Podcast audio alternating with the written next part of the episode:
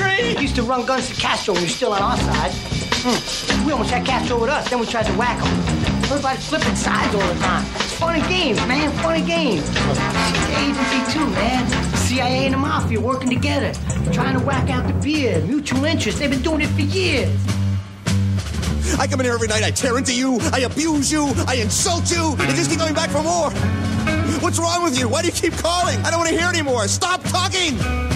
Go away! Ladies, gentlemen, and those who do not believe in a gender binary, this is Directors Club Podcast. I am Patrick Rapole.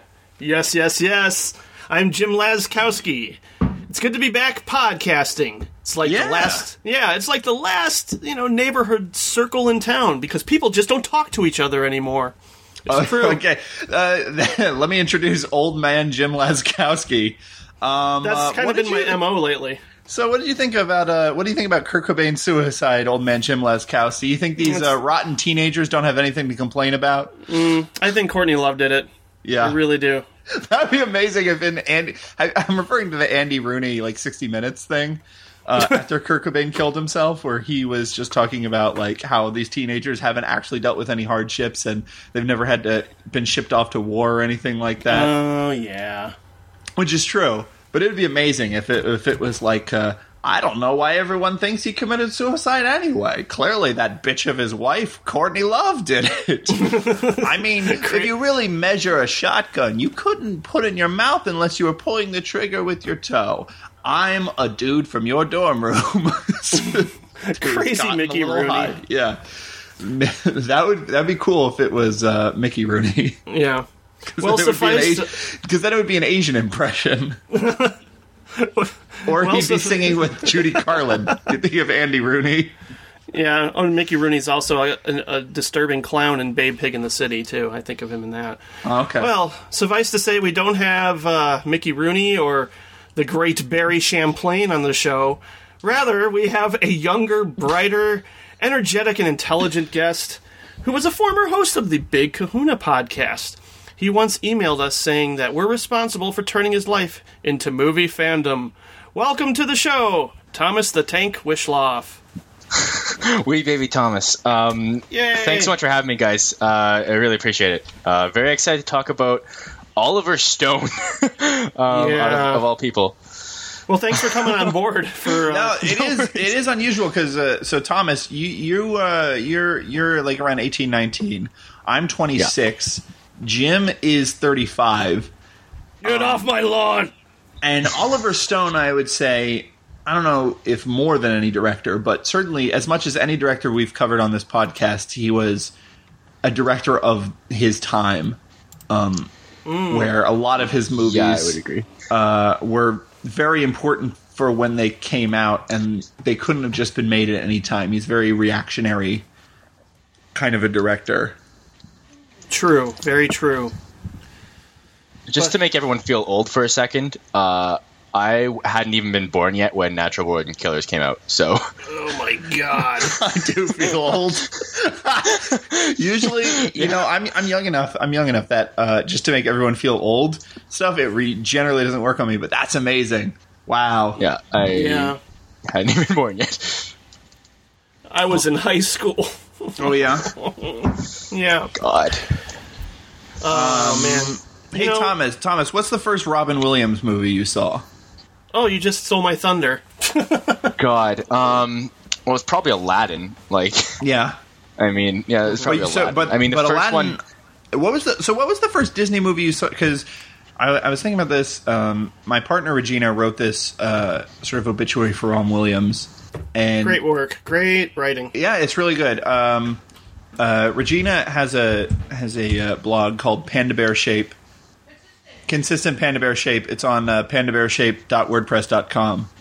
Um, and she wrote this uh, obituary for uh, Robin Williams, in which uh, uh, they, they they sort of identified um, something I think is true, which is that for people of uh, our generation, Robin Williams was sort of uh, a really early celebrity because Aladdin was sort of the first uh, cartoon where you see a celebrity where the celebrity voice is very clearly a celebrity voice. I mean, if, if I'm going to say anything, like that might be the most uh, poisonous part of Robin Williams' legacy is that now all animated films follow the Aladdin tradition, and it's all celebrities making manic pop culture references, Yeah, like Will But- Smith and Shark to Shark Tale, and you know, or yeah, literally any famous person. They've been Yeah. in a, they've been in a uh, animated uh, a cranked out animated film in DreamWorks that DreamWorks has made that is full of pop culture references.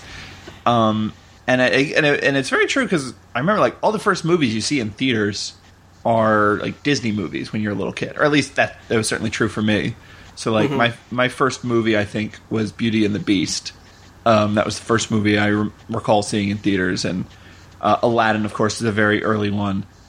Um, and that was actually like kind of my introduction to what even comedy was, you know, because it's because like there are jokes in Beauty and the Beast, but like the genie, the character of the genie is just a comedian in the middle of that movie, like a manic ca- comedian. yeah, exactly. Like the character of the genie is basically if Robin Williams was a genie, this is what the this is what he would do. And um, what was the so like what was the first? Uh, and you're so much younger than me, Thomas. Uh, what was the first Disney movie you saw in theaters? Uh, I'm pretty sure the first, actually, this is probably also the first film I ever saw in theaters was probably Toy Story. Yeah. Okay. Oh, nice. Like, because at the time I would have been like two or three when that was two, Toy Story one and Toy Story two were coming out Uh-huh. around then. So I'm pretty sure my parents took me to that because they keep telling me that I would run around say the house uh, screaming about "Come in, Star Command" or something like that.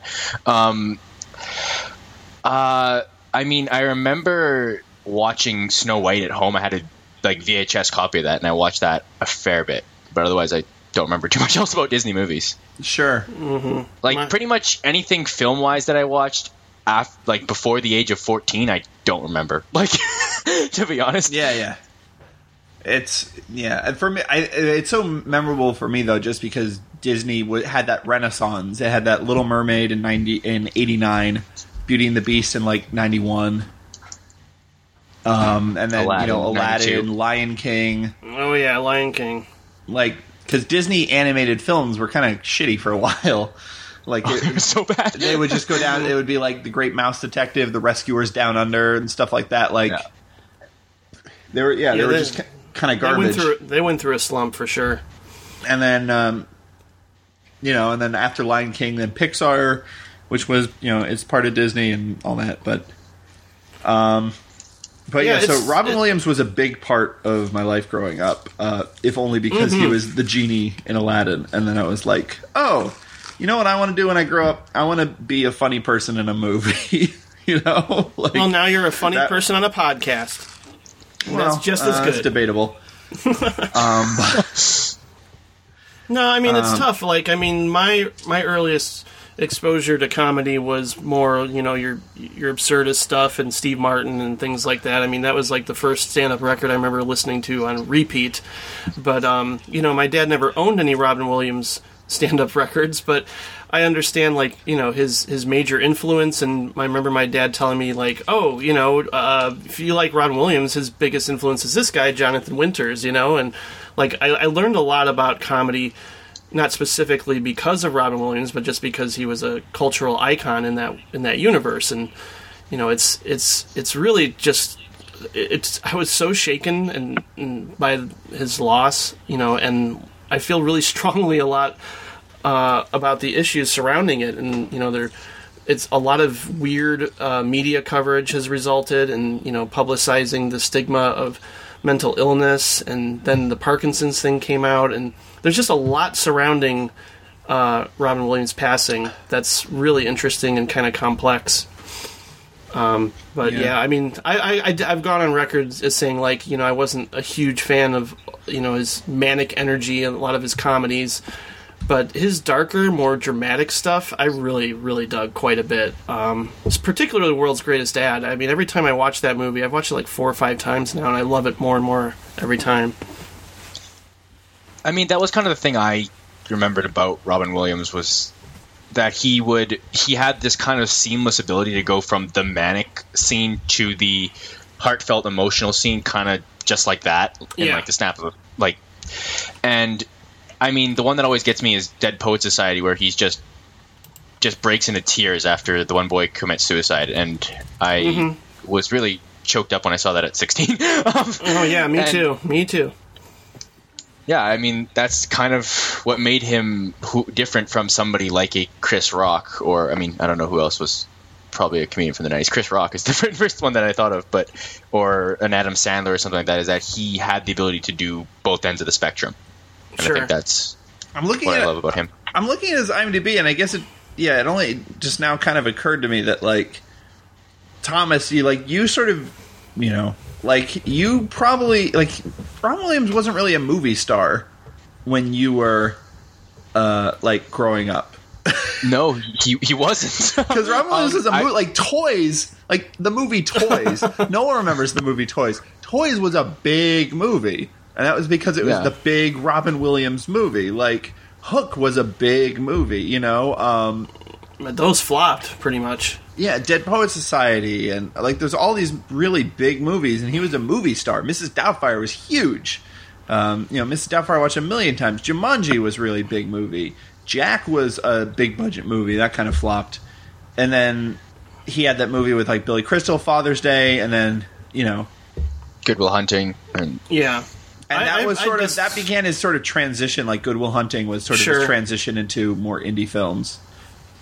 yeah, Yeah, I, I remember specifically uh, at a young age, and even today, being really moved by Awakenings. But I think, I mean, Penny Marshall, you know, she sort of resorts to sentimentality and manip- manipulation of you know the audience. I think, but at the same time, like I have such a huge interest in what that film is tackling, which is you know uh, the dopamine receptors and how these people basically became comatose as a result of losing their ability to produce dopamine, which also, oddly enough, is a form of Parkinson's. That uh, that's what they cover in that film, and it's very interesting uh, to see Robin Williams portray uh, Oliver Sacks essentially, and like uh, you know, a lot of people were always saying, "Oh, if it's bearded Robin Williams, that means he's playing it serious." Um, yeah, I just, I mean, I also was really taken with uh, his performance in One Hour Photo. I, I mean, I think it's a little, it's, the, the movie itself is flawed, but I just, I just sensed like a vulnerability and a realness to that character. Like you could tell that he probably went to some dark places. Well, I Uh, mean, unlike, unlike a lot of stand-up comedians, he went to Juilliard. Like, you know, like he's a classically trained actor. Um, right. Um, when he's in Hamlet, he's in Hamlet. You know, like Yeah. that's a, like that isn't it isn't like uh, what what is what is that fucking? It's, it's not like Jerry Seinfeld in Hamlet. You know, it's it's an actor in Hamlet. Mm-hmm. Um, but um, yeah, I mean, I don't want to. I think it would be dishonest and shitty to be like, oh yeah, uh, uh, Robin Williams. I love all of his movies. He's always been great. I he's hysterical. Like I hey, I don't like most of his movies. I think most of his movies are bad. And I do think like like he fell into the whole like grow a beard and be serious and and just because you're not being manic. I, I do think Robin Williams is sort of the patient zero of the comedians who do dramatic roles and then everyone acts like it's the greatest performance ever. They elevated a little bit more. Yeah, like- like Jim, Pat- Jim like Carrey and Truman Pat- Show. Yeah, or Patton Oswalt in Young Adult. Like there are like good performances, but people like to elevate them just because it's like, what? He didn't tell a joke. What's going on? Um, like I don't want to. Pre- I don't want to pretend like I love him. I, I definitely agree with you about World's Greatest Dad. World's Greatest Dad is great, but um, Yeah, I do. It is, uh, like I don't know, like the most baseline, uh, ground level of of my taste in comedy is Robin Williams. you know what I mean? Like, like that was that set everything, and things built off of that. And I removed some of that and stuff, but it the, the, the very center you have someone free associating and improvising and um, just letting their imagination spiral off like crazy. Like I remember, like growing up in the '90s, to me it- the big question was, who do you think is funnier, Jim Carrey or Robin Williams?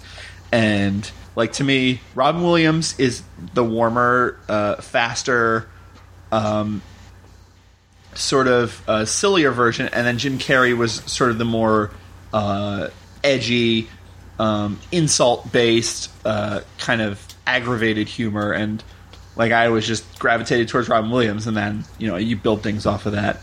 And you you go back and you're like, oh, Mrs. Doubtfire's not not only not a hysterical movie, it's actually a pretty gross like transphobic movie and like there's- like like, there's, like Yes. like I'm not gonna go back and say like oh man you know what's an underrated classic toys like I'm not gonna I'm not gonna No. pretend like he's really good in the Fisher King Yeah, that's another one too. That I, I, I imagine, like even, I, I imagine like watching World's Greatest Dad, you know, after his passing would be a little strange. Although, like what takes place in the movie, not to give anything away, it's not directly a suicide, but it's, something happens in that film that's well it's over know. two it's over two years old yeah, and, yeah, it's true.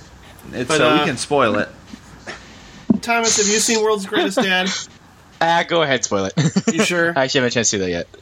You should see it. I, I, I know you'd love it. It's uh, you know his his son uh, dies of you know asphyxiation. I mean it's autoerotic asphyxi- asphyxiation, but still it's. I, I mean there's just like little things here and there that I imagine will be kind of you know strange to to revisit. And even the uh, end of the Mark Maron recently just reposted his interview with uh, Robin Williams, which is phenomenal. It's actually what got me hooked on Mark Maron's podcast was hearing that interview because it gave me a different perspective on Robin Williams. I mean, he riffs here and there, but it's you know he, he really reveals a lot about himself.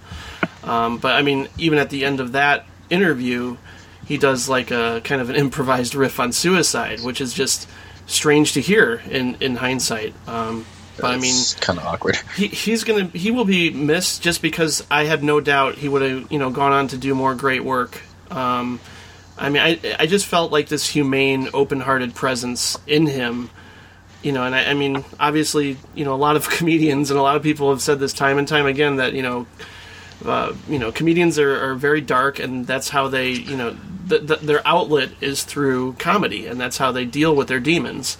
Um, you know, I was, mean, I was I was thinking about the I was thinking about the other day when I was 17 um, and I was switching medications yet again.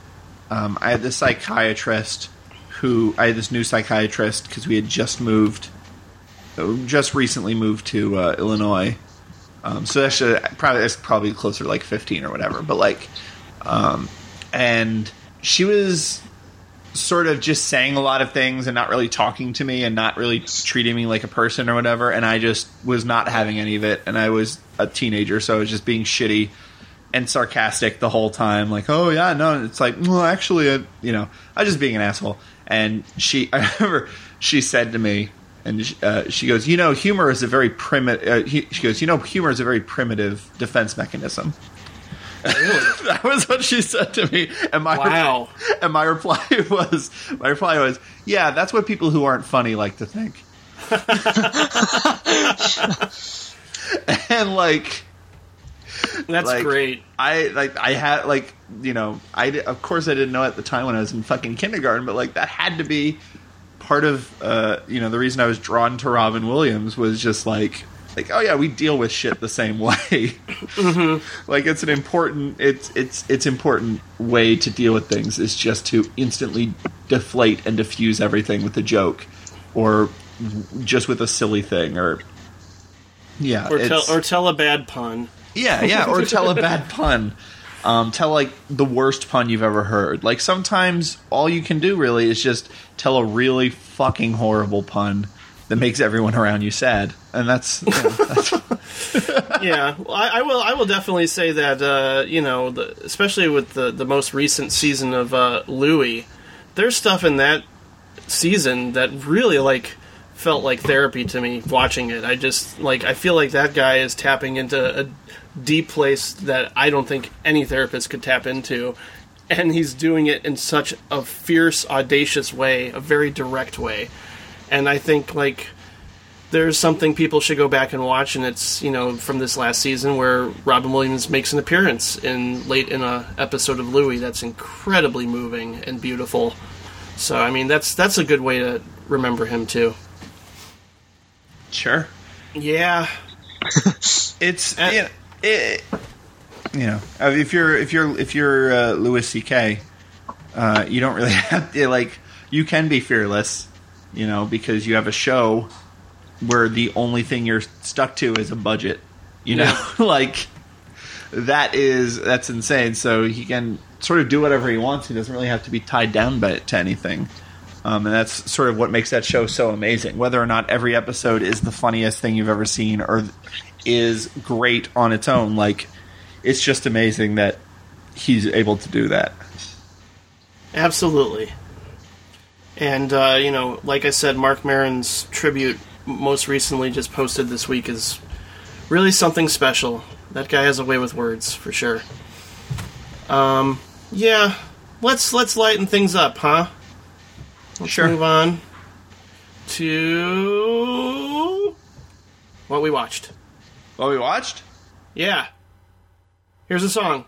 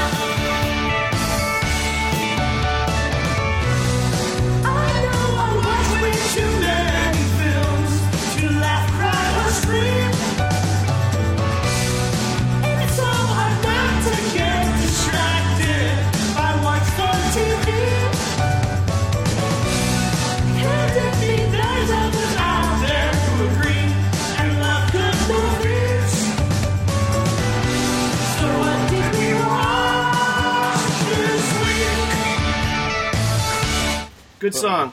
What a great what a great song, Yeah, thanks, Jim. man. I'm gonna I'm 10 gonna of rest 10. back. I'm gonna rest back in my couch. here. Hold on, let's see. I'm You're just so yeah. proud and you're relaxed now. Yeah, I'm gonna be like five feet away from the mic. That'll probably be good. Um, hey Thomas, What- we like yeah, to what start you- with the guest. We sure do. You know right. that. You listen to the show. I do know that. I, I listen to the show every every two weeks. So Aw. um, got, it's my favorite podcast. So I gotta I gotta listen to it every two weeks. How do you Um, listen to it every two weeks? We don't release it that often. Or whenever it, We're well, trying. we try, but we always fail.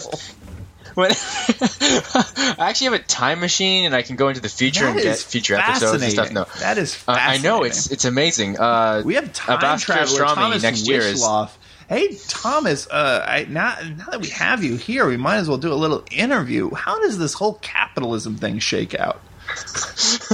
No, just watch Snowpiercer. Yeah, okay. something like that. it all ends up on a fucking train. Yeah, pretty Yeah. much. All right. um. Anyways, uh, speaking of capitalism, I ended up going out to the theater twice in a, two days in a row last week uh, to check out Guardians of the Galaxy and Lucy, the two things that I saw. I've seen Um, one of those. Yeah, and um, I will f- uh, fully admit that I'm the stick in the mud regarding Guardians and was not a fan. I mean, Guardians kind of told me that this summer has been the summer of I'm a step out of line with everybody else because everything I've seen in the mainstream theater that was that received critical acclaim this summer. I've felt was kind of mediocre, and then everything that didn't receive a critical acclaim, I thought was pretty darn good that I did see. I mean, I didn't see Transformers or Spider Man, but like I thought Maleficent was really good, and I ended up thinking that Lucy was really good, even though a lot of people are kind of lukewarm on that. Um, And I Yeah. will fully admit that I think Lucy, my reaction to Lucy about, oh my gosh, this was the greatest thing ever, was that I saw Guardians the day before and I wasn't a fan. And I, I mean, I don't know. Do you guys are you guys fans of James Gunn? Uh, yeah, bit. yeah I, I'm a fan of Slither. I'll say that much. I think I think Super doesn't quite work, but I'm a fan of Slither. Yeah, super. I think Super is kind of. I think Super's a mess, but um, I, and I, I, I am a fan of uh, of his uh, PG porn shorts. If you've ever seen those, Didn't he do? He did Tromeo and Juliet as well, didn't he? uh, he was one of the credited writers and one of the Oh, okay. un, one of the uncredited directors. I'm pretty sure he's one of the credited writers on that live action Scooby Doo movie that I Yeah, hate no, with a he passion. he, so he wrote he wrote Scooby Doo, but you know. Yeah. You're a screenwriter in Hollywood. You take the Scooby Doo job because that's Yeah. what allows you to buy a house.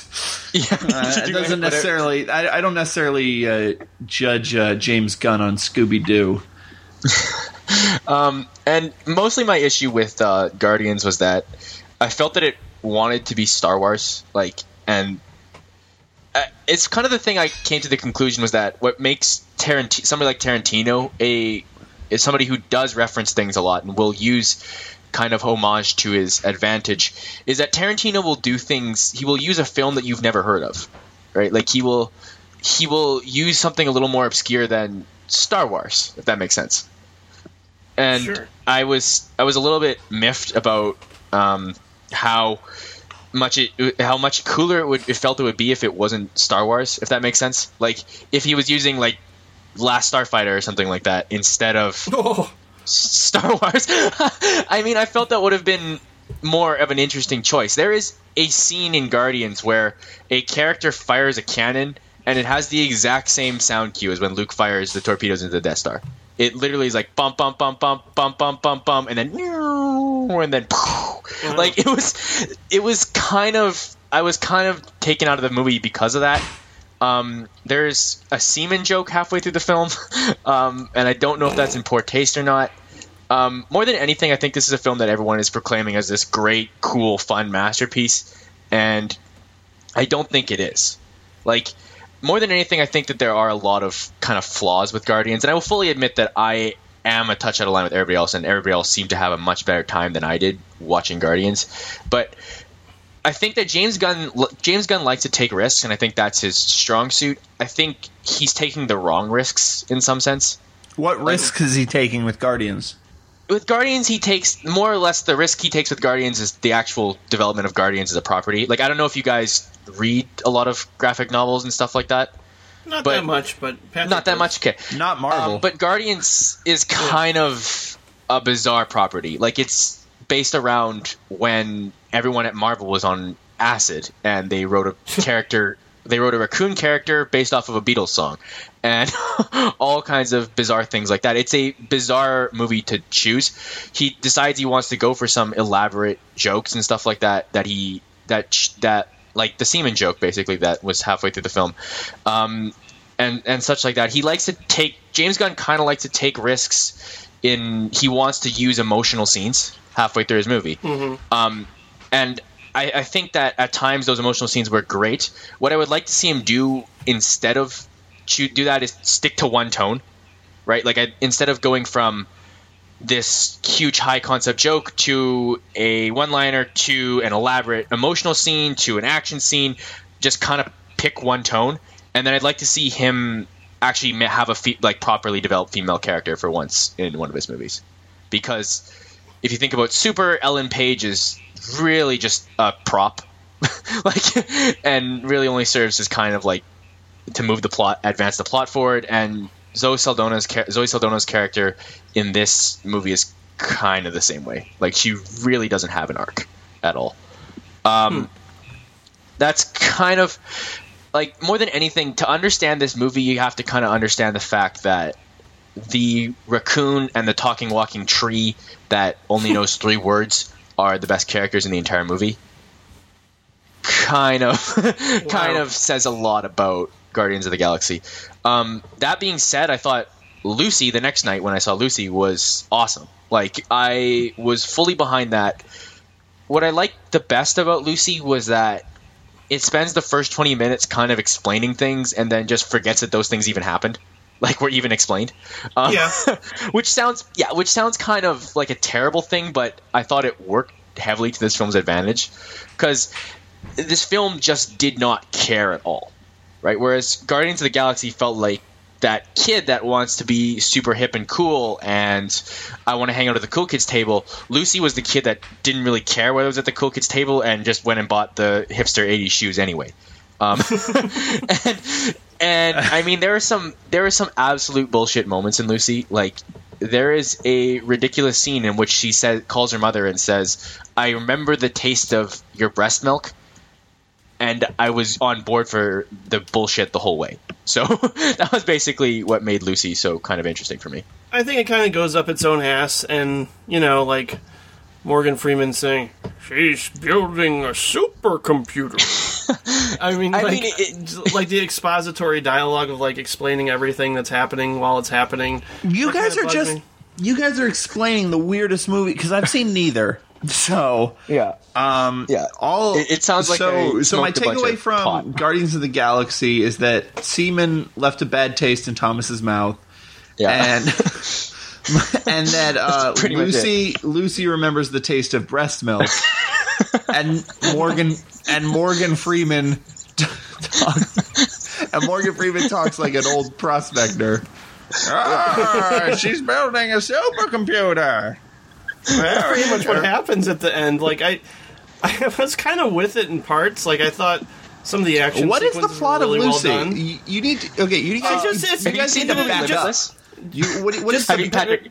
Patrick, What is- you've you seen the movie Limitless? You- yeah, you Sorry. stole- you stole it, but that's okay. You've seen Limitless. It's pretty much the same movie where she gets, uh, you know, some some crazy drugs that tap into her brain, so she's able to use more of it than. Apparently, we only use ten percent of our brain, which isn't true.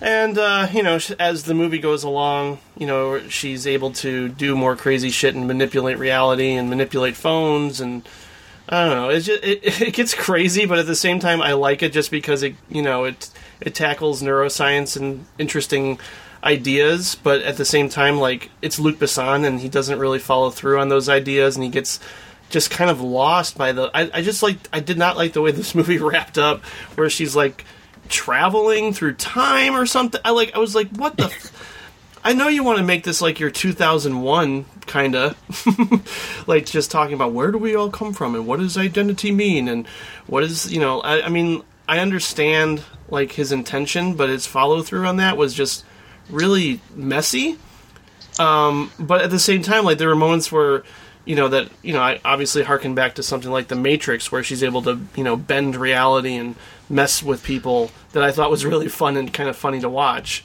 um, you know, I mean, there are things about it that I found interesting and enjoyable, but by the very end, I was kind of like, what, what, what was that about? What was, what was he trying to say with how this movie wraps up? I couldn't figure it out. I mean, and I think that that is kind of what made me so like this movie so much was that yes, he sets up all these big ideas and then kind of like a kind of like a kid playing a video game, he just forgets that they even happened and Yeah. doesn't really care at the end. And I figured I felt that that was what made this so kind of interesting for me was that I was left to kind of build the ideas, build it myself, if that makes sense like mm-hmm. build what he's actually trying to say myself and what should have been there myself and i felt that that's what drew me to this film more so than something like guardians did in its its film basically yeah, no, I mean, I give him credit for trying, and I certainly like. I mean, I, I- but there's parts in this movie where I'm just like laughing because, and I don't think it's intentional laughing, but where like you know she hands Morgan Freeman this USB drive with all the knowledge of the world. I'm like, what the That was- fuck? that was the greatest thing ever because I, I saw this with my mom and she's like what is that? I'm like it's a usb the entire knowledge of the human world is on a usb and i laughed so hard. It was fantastic. Yeah, well, I also was confused, but I mean, I will say, like, I actually like the setup of this movie, and I, I think Scarlett Johansson is choosing very interesting roles lately, and like just the I like the fact that she sort of becomes like alien-like as she becomes smarter and you know more controlled. It's really interesting, like watching this alongside something like Under the Skin, which is like the antithesis of this movie, but it's still like j- just her choices of like between her and Under the Skin and Lucy, like she's kind of tap tapping into some really interesting thematic ideas. But I mean, Luc Besson's not the guy to really tackle something intellectual. But I think, like in terms No. of mind, mindless action, and you know, I, I was enjoying myself more than I thought I would because I'm not really a big fan of this guy. Like, I know everybody goes ape dookie over the professional, but I'm not a big fan of that. So I mean, but at the uh, same time, Not a like big either. I, en- I, I Luke- enjoyed Luke- this more than I thought. Have you And I think that- Luke Luc Besson's career recently? It, it No. It's all like bizarre things. Yeah. He did the so family. he did that weird, yeah, he did that weird whatever that was supposed to be family. That weird Was that the one with dramedy. um, De Niro yeah. Yeah. and Diana and Arkin? uh, and uh, and uh, Catwoman, uh, Pfeiffer, oh God. Mm-hmm. right? And but then he did three. Um, he did three animated movies. He did a whole trilogy, Arthur and the Invisibles. Have you Oh, heard God, about yeah, this? those dude? movies- What? Terrible. Oh my gosh. what are these? well, he did three of them apparently. There, I didn't even It's- know there were three. I've heard of Arthur and the Invisibles. I hadn't heard of the other two. And then he did this movie about that was like a biopic or something about uh, Burma's democracy movement. Huh. Yeah, this, Like- his his career seems really bizarre. Like, He's all over. least it. it- when you just he wrote he look at wrote this. Taken, so I give him credit for that. I mean, Oh, yeah. his he's kind of Didn't seems he- like a. To- oh, go ahead, Patrick. I, I was gonna ask, like, did he is did he produce um, uh, Hannah, or was that just something that? Okay, no, he didn't produce Hannah. He produced Lockout. He produced Columbia. So he apparently he's had like a yeah. He produced Taken. So he's had sort of a foot in Hollywood, and he this is his return was Lucy, this sort of uh, action movie. Isn't more of an action movie than Limitless? Uh, yes, definitely more of an action Yeah. movie than Limitless. Okay, so Without like an action movie take on Limitless. Mm-hmm. Um, God, that's weird. Did this movie But have l- like a Fifth Element kind of vibe? 'Cause I know some Uh, people don't a like little Fifth bit Element. actually. Yeah, it it does some really kind of weird things. Like the villain Choi Min Sik does not say a single word of English in the entire film. That He doesn't have a good. single line of English dialogue. That's Um, there's it, it's kind of a hard movie to describe, like in terms of Yeah. how kind of how it seems like a relatively sort of simple high concept thing as as kind of as much as that's an oxymoron and it kind of evolves into this really bizarre thing that's about nothing like i mean if that makes any sense Yeah, I don't He I don't know what he was trying to get at with the ending. But he also wrote. He also he also wrote the Transporters, or the Transporter. Oh. The that uh that The- that jason statham yeah the Jason Statham Mm-hmm. series, or he wrote the first one, and I guess Yeah. like the second. And he seems like somebody that's got a lot of charisma like he like that that? makes sense. Like, he wrote band he wrote if you remember Bandidas that movie with uh, penelope cruz and uh, um, salma hayek? Oh, I remember Bandidas all right. um, like he wrote that. Like this guy's works a lot. Like he wrote this- Colombiana. Like yeah he wh- wh- which is i'm just reading what he's written it's just kind of bizarre that's crazy. He Yeah, wrote the three story days to from Pe- kill? Yeah. Like he's all over the place. That's weird. So are we gonna do an episode so jim are we gonna do an episode on Luc Besson? Yes, please.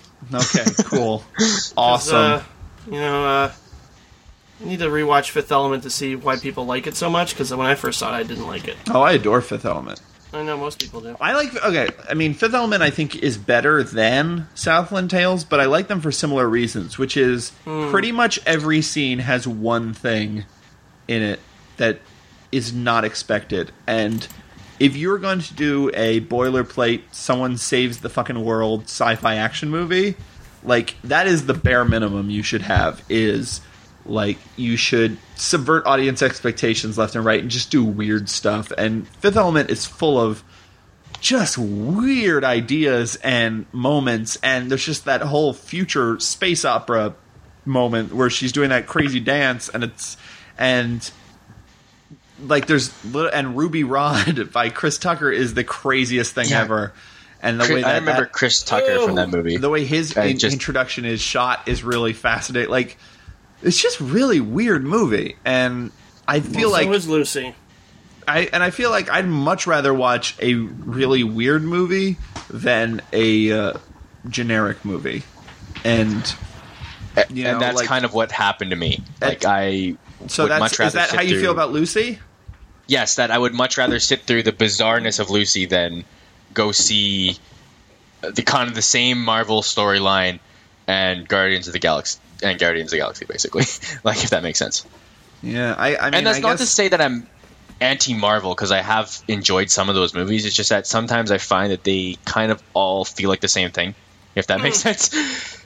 well, they have a very specific aesthetic. They don't really distinguish themselves in that way. I saw No, they- something. I saw something that distinguished itself. What was that? That was a segue. Oh, you saw a Segway, uh, a, a mode of transportation that involved leaning. Yes. That is cool. Uh, you know, a lot of people know that I'm kind of drawn towards, you know, philosophically interesting films. And there's one that recently came out on VOD that I decided to check out on a whim. It's called The Congress. It is loosely adapted by the director of Waltz with Bashir, which I think we watched together, Patrick. We did. Uh, And uh, um, we watched that with that uh, alongside that crazy Michael J. Fox scavenger hunt movie. Yes. That was pretty wild. So, um, it's adapted from a science fiction novella by uh, Stanislaw Lem, who also wrote the source material for Solaris. Uh, I had no idea what I was in for. Mm, I mean, I heard some acclaim from critics I, I rather respect.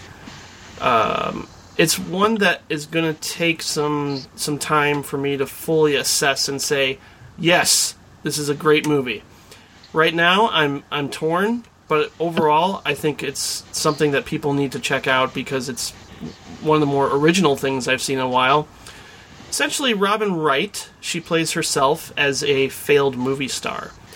Uh, and she's living in kind of this fantastically bohemian kind of lifestyle with her kids in this converted aircraft hangar of an airport. And like it, and then all of a sudden Harvey Keitel shows up and plays her agent.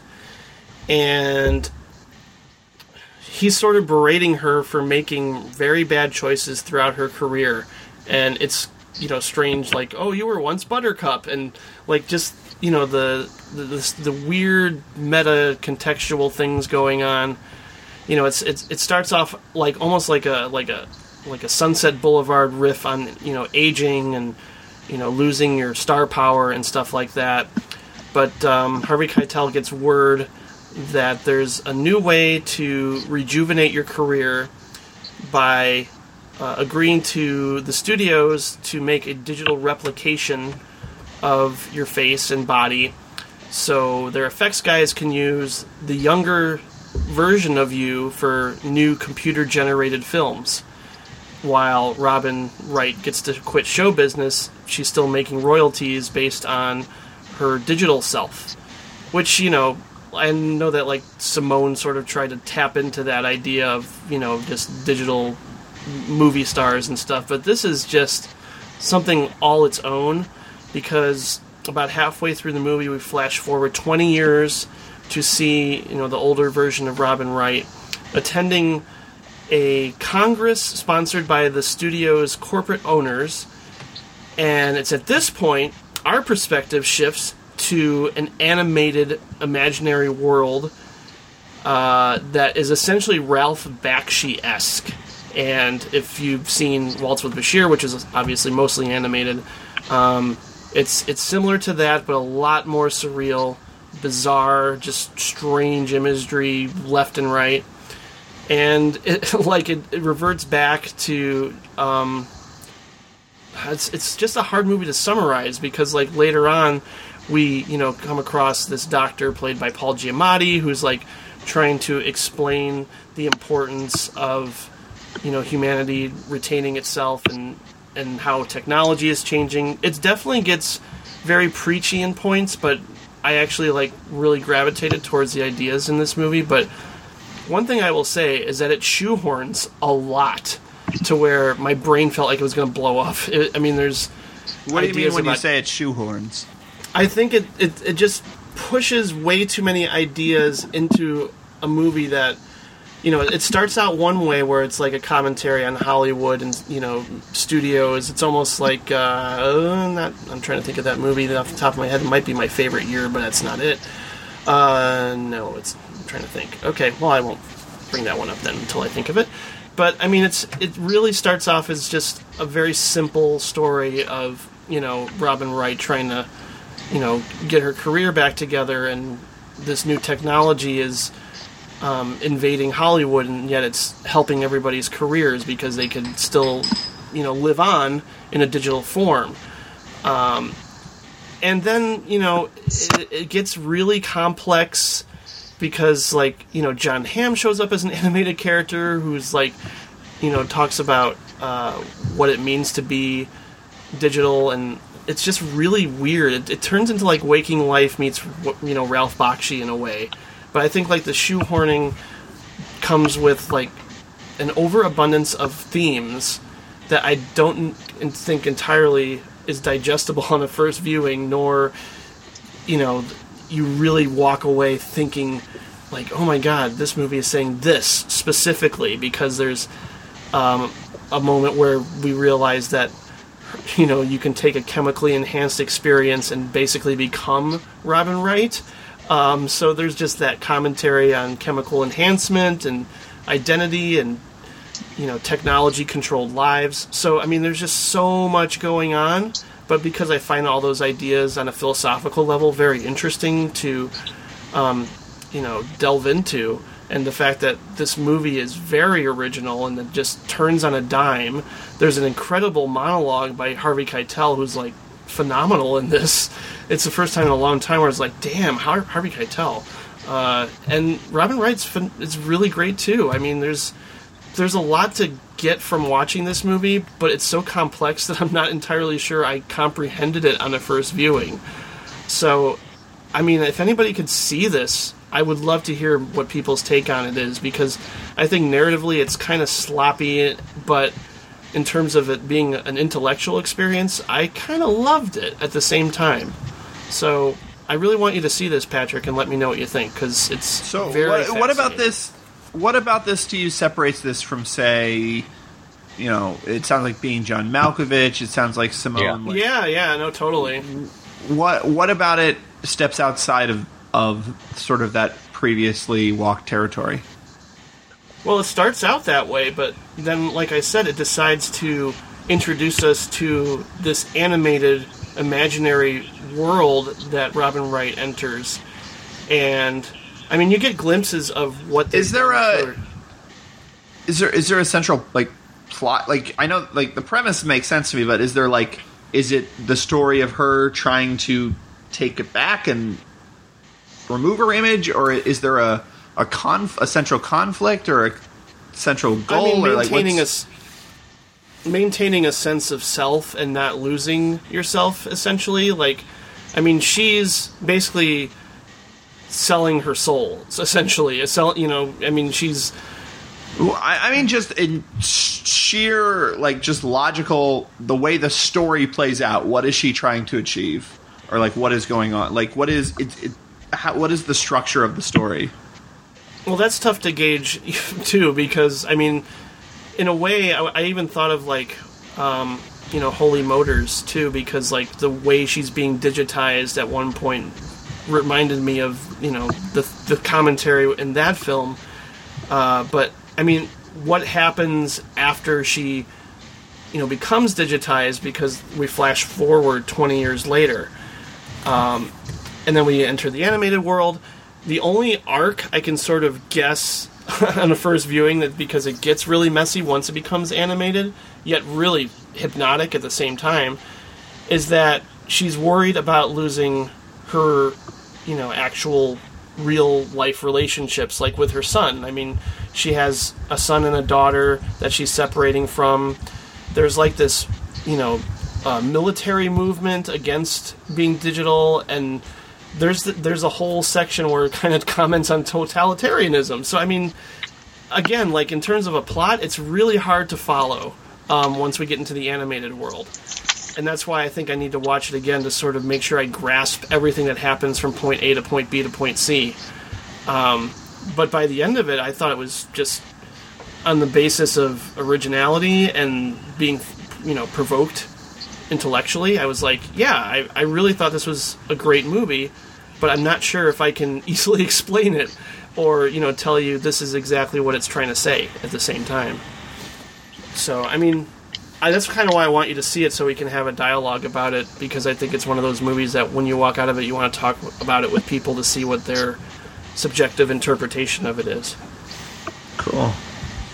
Yeah, it's interesting. I don't know what you know this director has got in store for him next, but uh, I was a fan of Waltz with Bashir, and this one is very, very interesting. So people, Uh, Wiki- Wikipedia informs you he's making an Anne Frank movie. oh wow, that's cool. Yeah.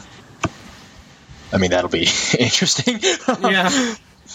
I wonder what kind of an Anne Frank movie, unless it is just an adaptation of the Diary of Anne Frank, like like the play. I, I Maybe- I, it, it's not a very cinematic story, honestly. Maybe the first half will be animated, sure. like until she has to like hide, and then it'll the rest of it will be like in black and white or something. like, Hey Patrick, it's your turn. Yeah, I don't know. Uh, I watched the I watched the first season of True Detective. Um, Oh, I just finished that last night. That's all right. it's all right, huh? Yeah, it no, it's it's no, I'm I'm underselling it. It's very good, but it was way. It's really like people. You know, this was a phenomenon that everyone was talking about every episode and were obsessed with, and it's really kind of dumb. like in a lot of parts, like it's really silly. Um, it basically is just Seven, the TV series. Like it really doesn't isn't much deeper than that. Um, like I was really interested the first couple episodes because I thought maybe the you know the name of True Detective would imply like, oh, this would actually be an ex- an actual like exploration of sort of existential dread or whatever, you know, given Matthew McConaughey's character or whatever. But that is just sort of an interesting character trait for that character to have. It doesn't really like it's mostly just kind of seven you know like it's it's just uh, a thriller with kind of creepy edgy elements and where that goes into darker places than the average thriller but it doesn't yeah i don't know. I guess i'm a little disappointed because there's a lot about it that's really really good. Um, that is like just the the character driven stuff. You know like the stuff where about what being a homicide detective has done to his family and you know that the problem that you know this is something actually a lot of homicide detectives have which is just the idea of keeping a marriage and the idea of keeping a normal home life. And it's the sort of thing that it's a job that in society someone has to have but there is really no good way to have that job to deal with just looking at murder scenes every day Yeah. um, and just to see the most horrific things and to deal with it. And I thought that's what the show was going to be about because the first couple episodes really focus on you know Woody Harrelson's home life and stuff, and then it kind of doesn't. Like, kind of just goes off into Breaking Bad territory where it's just more traditional action crime thriller stuff. And it goes into again Seven territory where it's just creepy cult stuff that really doesn't make any sense. You know, like it, and it's it's just it almost feels like a cop out to me because there's so much of it that is so strong and so mature and so interesting that when it gets to like oh my god those two creepy people are having are fucking in a creepy decrepit house full of shit and there's porcelain dolls everywhere isn't that creepy like it's it's annoying it's like kind of irritating I'm sure if we lived together, that's what people would be saying. Right, but I mean, my porcelain dolls like to watch, so it's you know it Okay. works out. Um, but Uh, I, I I will agree that it was kind of a letdown. I mean, every there's so many things that are strong about it that I kind of over like again I just sort of focus on that to where I'm like eh, okay so it wasn't like the strongest conclusion and you know it basically just dived down to you know a, one you know a serial killer which we've seen a million times in countless movies and TV shows and I was definitely like surprised that it wasn't I don't know more shocking at the end than it was. Like I, I really lo- I love the interpersonal exchanges. I love the chemistry Yeah. between the two of those guys. I Oh. think that stuff is phenomenal. On a scene to scene basis it's great for sure. Like Yeah. just individual like lines of dialogue and moments and everything Oh, God, is played really well. It's just like as a whole it was kind of disappointing because you because i wanted it to be a different thing. And then it that it ended up not that it sort of teased that it might be and then it ended up not being i don't know Yeah, I mean, people were thinking like, "Oh my god!" Like the, the theories were getting, you know, lost esque with like, "Is it a supernatural thing? What's this? What's with the uh, uh the yellow man or whatever it was?" the yellow king Yeah, the Yellow King, and oh man, like uh, people were just like going, oh, like just the theories floating around were insane. And then by the end, it was like, oh, it was just you know this crazy serial killer and a cult, and how many times have we seen that before? Uh, and even just you know the the confrontation wasn't like nail biting. I mean, it was certainly no it was suspenseful, but it, not just to the point of the, the, the the bar was raised pretty high throughout that show in terms of like what's it going to deliver. It is. It, And- it was weird that like the big moment of that whole season, uh, the big like jaw dropping moment is that one crazy tracking shot where which is where he's cool. you know he's running through the housing project and stuff, and he's um and like it's amazing, but actually narratively and thematically, like that's not an important scene. Like it was a cool No. it was a cool moment, but that's actually it's not as if like that tracking shot was like, well, that's because that's the most that's the Rosetta Stone for the whole series. It it was just a cool thing to happen in that episode. And it's kind of a yeah, it's kind of disappointing. Um you know, and just like even in I thought it was going to be cool. It was like, oh, it starts off like it's going to be a supernatural. Like it starts off like the X Files. It starts off. that's what I thought. Like I watched it because I was watching the X Files on Netflix, and then and then my internet stopped working. So I was like, well, I have this. I have True Detective. I should watch this. So like, and it starts off like you know they're not getting along, and one's this, one's that, and they couldn't be more incompatible. But it turns out they work well together. Like it's it has kind of an X Files vibe to it, and the cult thing I was enjoying. And then once it started subverting that by, im, you know, im, implying that it was more of a uh, uh, institutional sort of conspiracy, a cover up, and it, it was about the systematic uh, sort of abuse or you know uh, this sort of systematic crime like it started getting more interesting. It's like, oh, that's in, it's so it isn't about a cult. It's about this other thing, and it's about how the real scary things in life are the fact that this can go on, and it's not about this implied supernatural thing. But then when you get to the end, like it's just as it, they it's they do nothing to subvert the fact that he's like a creepy supernatural killer. Like even his ability to throw a claw hammer into someone's chest is just Yeah. like, well, he's a superhero. like he has his superhuman strength. He's supernatural, and um, uh, I guess I guess we should put a spoiler alert. But it's but it's one of those things where it doesn't really commit to that, and it's I don't know. Like, there's a lot that's good about it, and I'm excited about the second season because it's well directed, it's well written, it's well acted, and so a second season about something completely different, as long as it maintains the same level of quality of writing, acting, and directing, I'll be into it. But it's certainly not, you know, I it certainly doesn't match the some of the greatest television I've ever seen. You know, sort of talk that uh, that was hovering around earlier this year when the show was airing. Yeah, focusing on its strengths. I mean, particularly the performances, and I mean, just the sense of mystery throughout. There's incredible, you know, sequences full of tension, and I mean, it was a surprising show. Like, you know, I wasn't.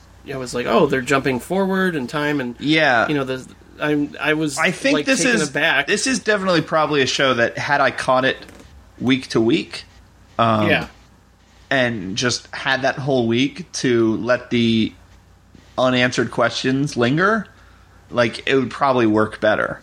Um, but knowing that within the course of four days I would be able to finish the show, like that's less of a that's less of a uh, less of an artistic priority. You know, like it's uh, it, it that those parts, the evocative nature of how every episode ends. It it's not like Breaking Bad where like the first couple seasons every episode ended on a cliffhanger where you're like, oh my god, how are they going to get out of this? It's not that much of a cliffhanger, but it is every episode ends on a moment that sort of uh, alters the way you think about what happened that episode. And it's Right. and that's a great technique for a show that's airing week to week, and you got people talking about that show week to week, and and that's that's something I just didn't experience watching it all like this. Um, I'll definitely admit. Um, I mean, I don't have HBO, so I don't have an opportunity to. Uh, I have to buy them all when they come out, so you know, like I, I don't have an opportunity to uh, watch it that way. Um, but I would like you to. Uh, I don't know if it's still on Netflix, but I'd love to get your take on Top of the Lake. Yeah, no, I uh, wanted to see that too, especially once I heard that uh, she would be in uh, the second season of uh, True Detective. Yes. I was like, oh, I should watch this other Elisabeth Moss detective show that is uh, that has a dark tone. I mean, to be fair, it's a British show, so of course it has a dark tone. Have you ever watched any other British uh, like procedurals? I've I've watched a pilot for one that's actually being remade, and I can't remember what it's called off the top of my head. But yeah, I uh, yeah I get pretty gruesome. I, I started watching the Gillian Anderson one. I can't remember the name of it. Oh yeah. And then I I- think Top of the Lake is I think Top of the Lake is Australian because it's Jane Oh, is Campion. it? Oh, is it? Yeah. I, mean, I, Yeah. I thought it was uh, BBC. Um, I know Jane Campion is um, Australian, but I think. I think yeah, I think that's where it takes place. So Let's. I don't know. if that, yeah, I, I really think you'd like that, and you should. It was a it was a definitely watch that BBC se- Top of the Lake was a BBC series. Mm-hmm. BBC Two. Oh, okay. Yeah, it takes place in Australia, but it was a uh, it was a series that aired on first aired on the BBC. But anyway, so like that Gillian Anderson show is super creepy and oppressive and dark. And then you go Nice. and then there's this yeah, there's this moment where I was watching a lot of uh, pilots on Netflix, like just trying to figure out what the next series I would watch was. And there was this BBC show that was like these housewives, and now that world and when World War II was going on, they you know they were cracking codes and they were a ragtag group of, of code breaking uh, crime Oh solvers. yeah, that's a PBS show. and then so like that so that and it's so it's a show about like this kind of quirky group of girls and you know like their husbands don't appreciate them but they're actually super capable and they're going to solve the ring of the serial killer and then once you get into it it's like Oh my god, the bodies. They were raped. They were raped after they were killed. He's a necrophiliac. like oh. like it gets so fucking crazy so quickly. That's that's just something I associate with the BBC. Like I I have to admit one of the reasons I haven't watched Top of the Lake is I'm just I just assume that some horrific torture rape murder happens every episode. Not every episode. no. No. Occasionally. Um, Speaking of the BBC, I also watched uh, the the trip to Italy, the Steve Coogan Rob Brydon sequel to Win oh, the Trip. I like the trip. Yeah, I watched the series, The Trip to Italy, um, which is which like so. The Trip is a movie with uh, you know uh, Steve Coogan Rob Brydon, and they it was edited from a TV show, um, and you know, and it played in theaters and stuff. And so the sequel to this movie was also edited from a second season of that TV show, and I watched the second season. So I haven't seen the sh- the movie itself, but I saw the season um, and it's more it's like a lot of what makes the trip good is in a trip to Italy, but sort of the more the more dramatic character this time is Rob Brydon. Like he's the one with the big uh, sort of character arc, um, and he is just not as good a character to have that kind of arc. Like Okay. all that stuff in the original trip, that was kind of the weak parts of the trip. I feel Yeah, yeah, I would agree. because it's just it's really number one it's inconsequential to what the main pleasures of the movie are and number two it's just you know it's not going to get solved while they're on the trip you know like steve coogan is like having trouble with his girlfriend and he doesn't know what he's going to do it's, it's not like it's sort of just an ambiguous problem that's out there. It's not something that's going to be worked over the course of the film. So you don't have a super high investment in it, and also it's fictional. So, but uh, trip to Italy, it's on Rob Brydon, and again, he's he's honestly he's more of a Robin Williams character where he's just constantly riffing and doing voices and being silly and stuff, and it's it just doesn't work out as well because he's not he's not as flawed a character.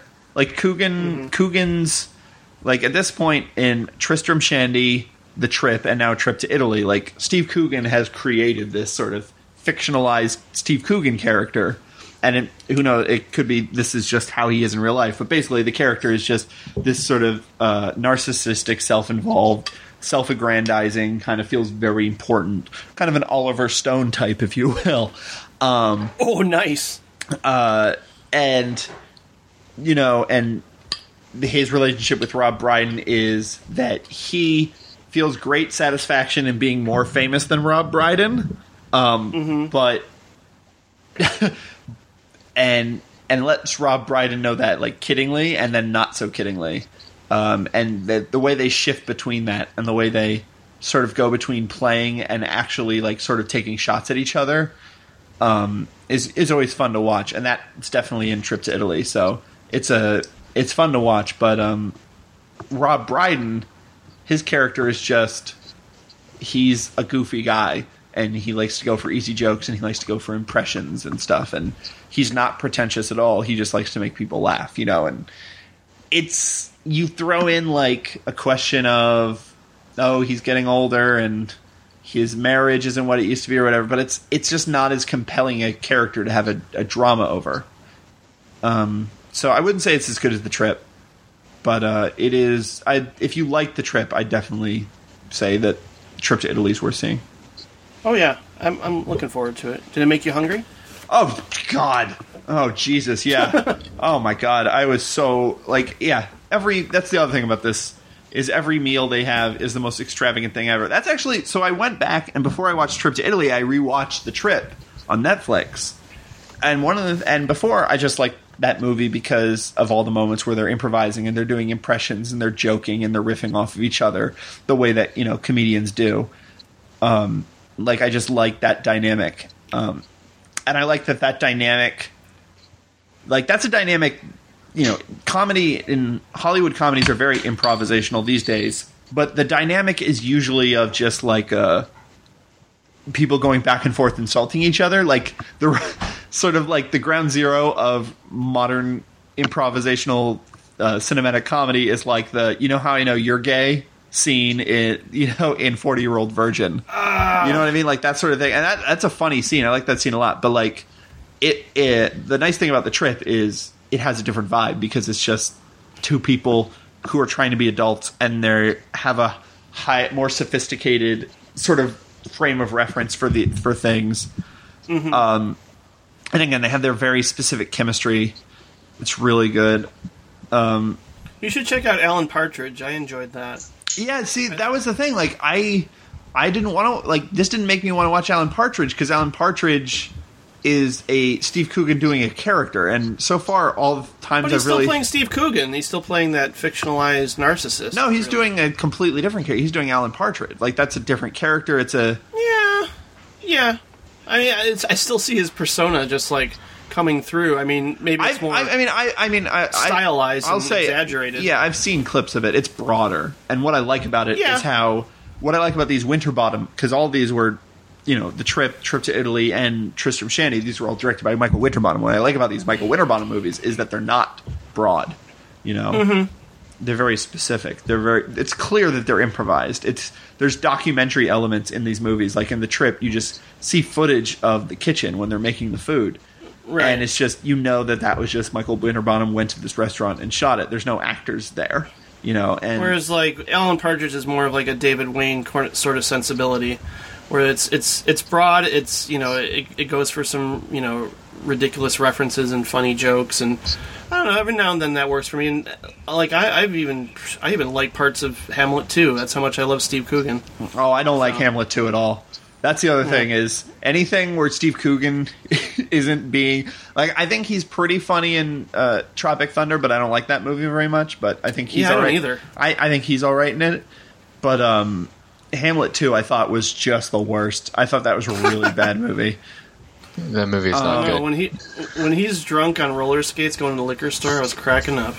Uh, but uh, so the so, I'm an easy laugh sometimes. so the thing about watching the trip is um, the first movie, I should say, because the second the second series is not as it's not as focused on narcissism because it's because the drama all comes from Rob Brydon's character, not from Steve Coogan, and it seems like the character Steve Coogan has evolved since the trip, um, and Well, good. it seems like it's and if the he if they keep making these movies like every four years or so, you know, the trip was 2010. This is a 2014. Like, if they just keep doing this like a before series, it'd be really interesting.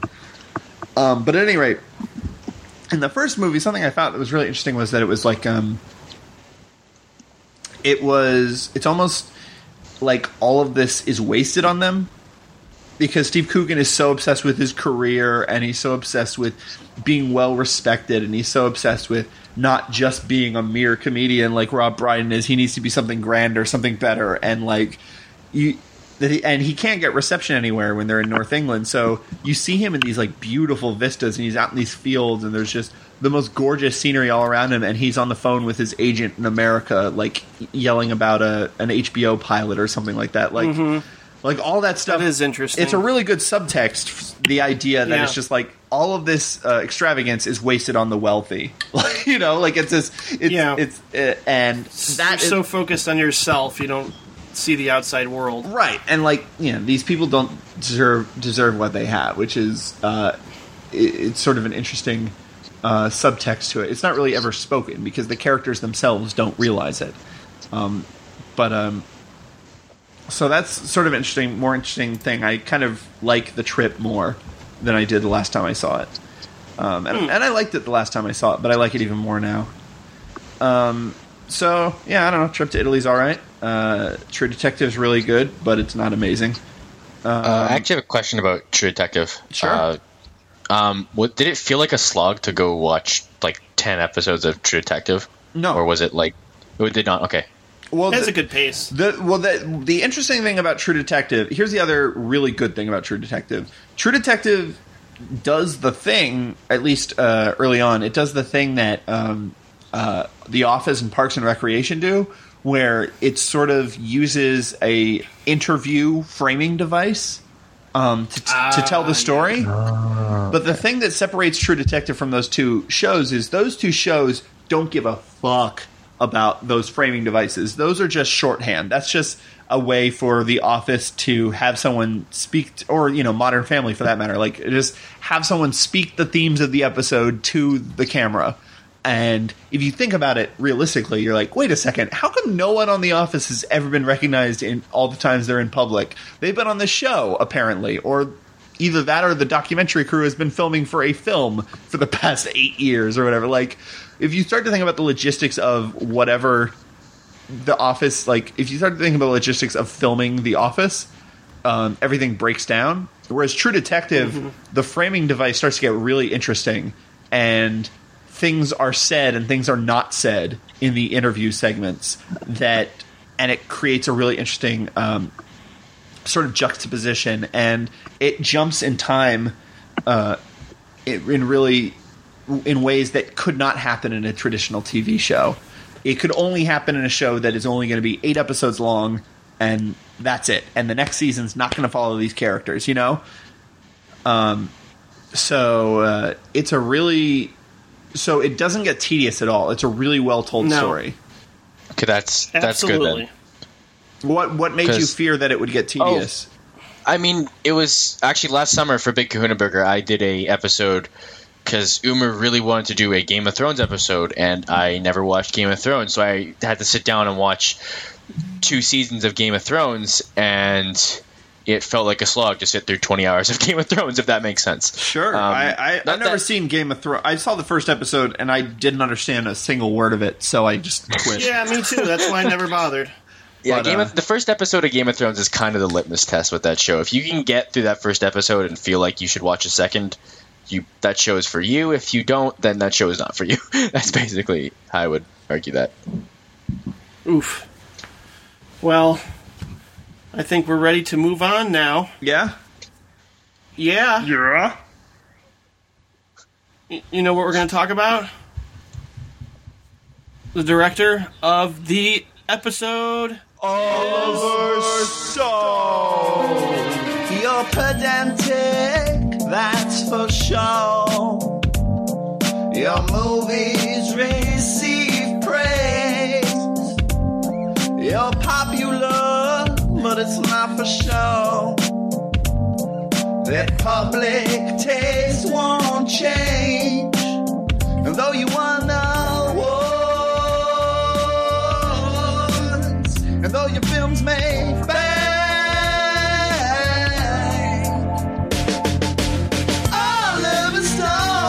not the 90s. We're as cynical as you are. The choir. And maybe you just made us all tired. Stone, you made a ton of films. Best star Tom Sizemore and John C. McGinley. We want you spread a little more thinly. Stone, you went to NYU after leaving Vietnam. But you never left Vietnam. We like our movies just a little more calm. Stone, you made some masterpieces, but you beat us over the head with another angry thesis. And sometimes it's like you think you're Jesus. Avenge me. anyway, Oliver Stone. Who's that? Uh, that's a guy who directed a bunch of films uh, throughout the 80s, 90s, and rumor has it he's still directing movies, though. Post 90s, it's a little harder to remember. Mm-hmm. I'm I'm kind of conflicted about Oliver Stone. You know, sometimes within the the movie there are things I like, there are things I hate, but I admire his tenacity. I gotta say, I, I mean, he, he he he has a statement and he wants to get it out there, push it right in your face, and he doesn't care what you think. Yeah, I will say I that. think it. I, will I think he'd make a better.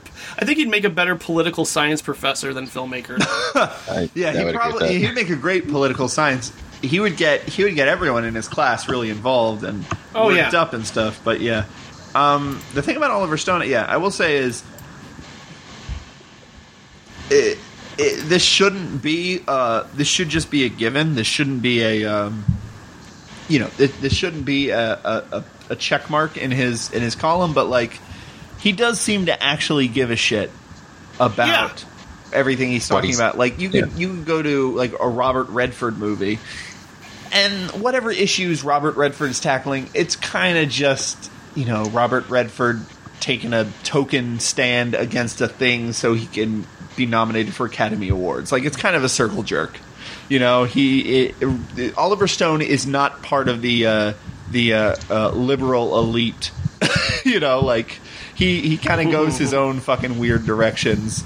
Um, and he cares dramatic. You know, he cares drastically about them. He he. Eh, you get you definitely get the idea that his he sees his mission in life is to shine light on things, and you know sometimes he's more successful than others, and but the urgency to shine the light is always there. Yeah, that's kind of what I like.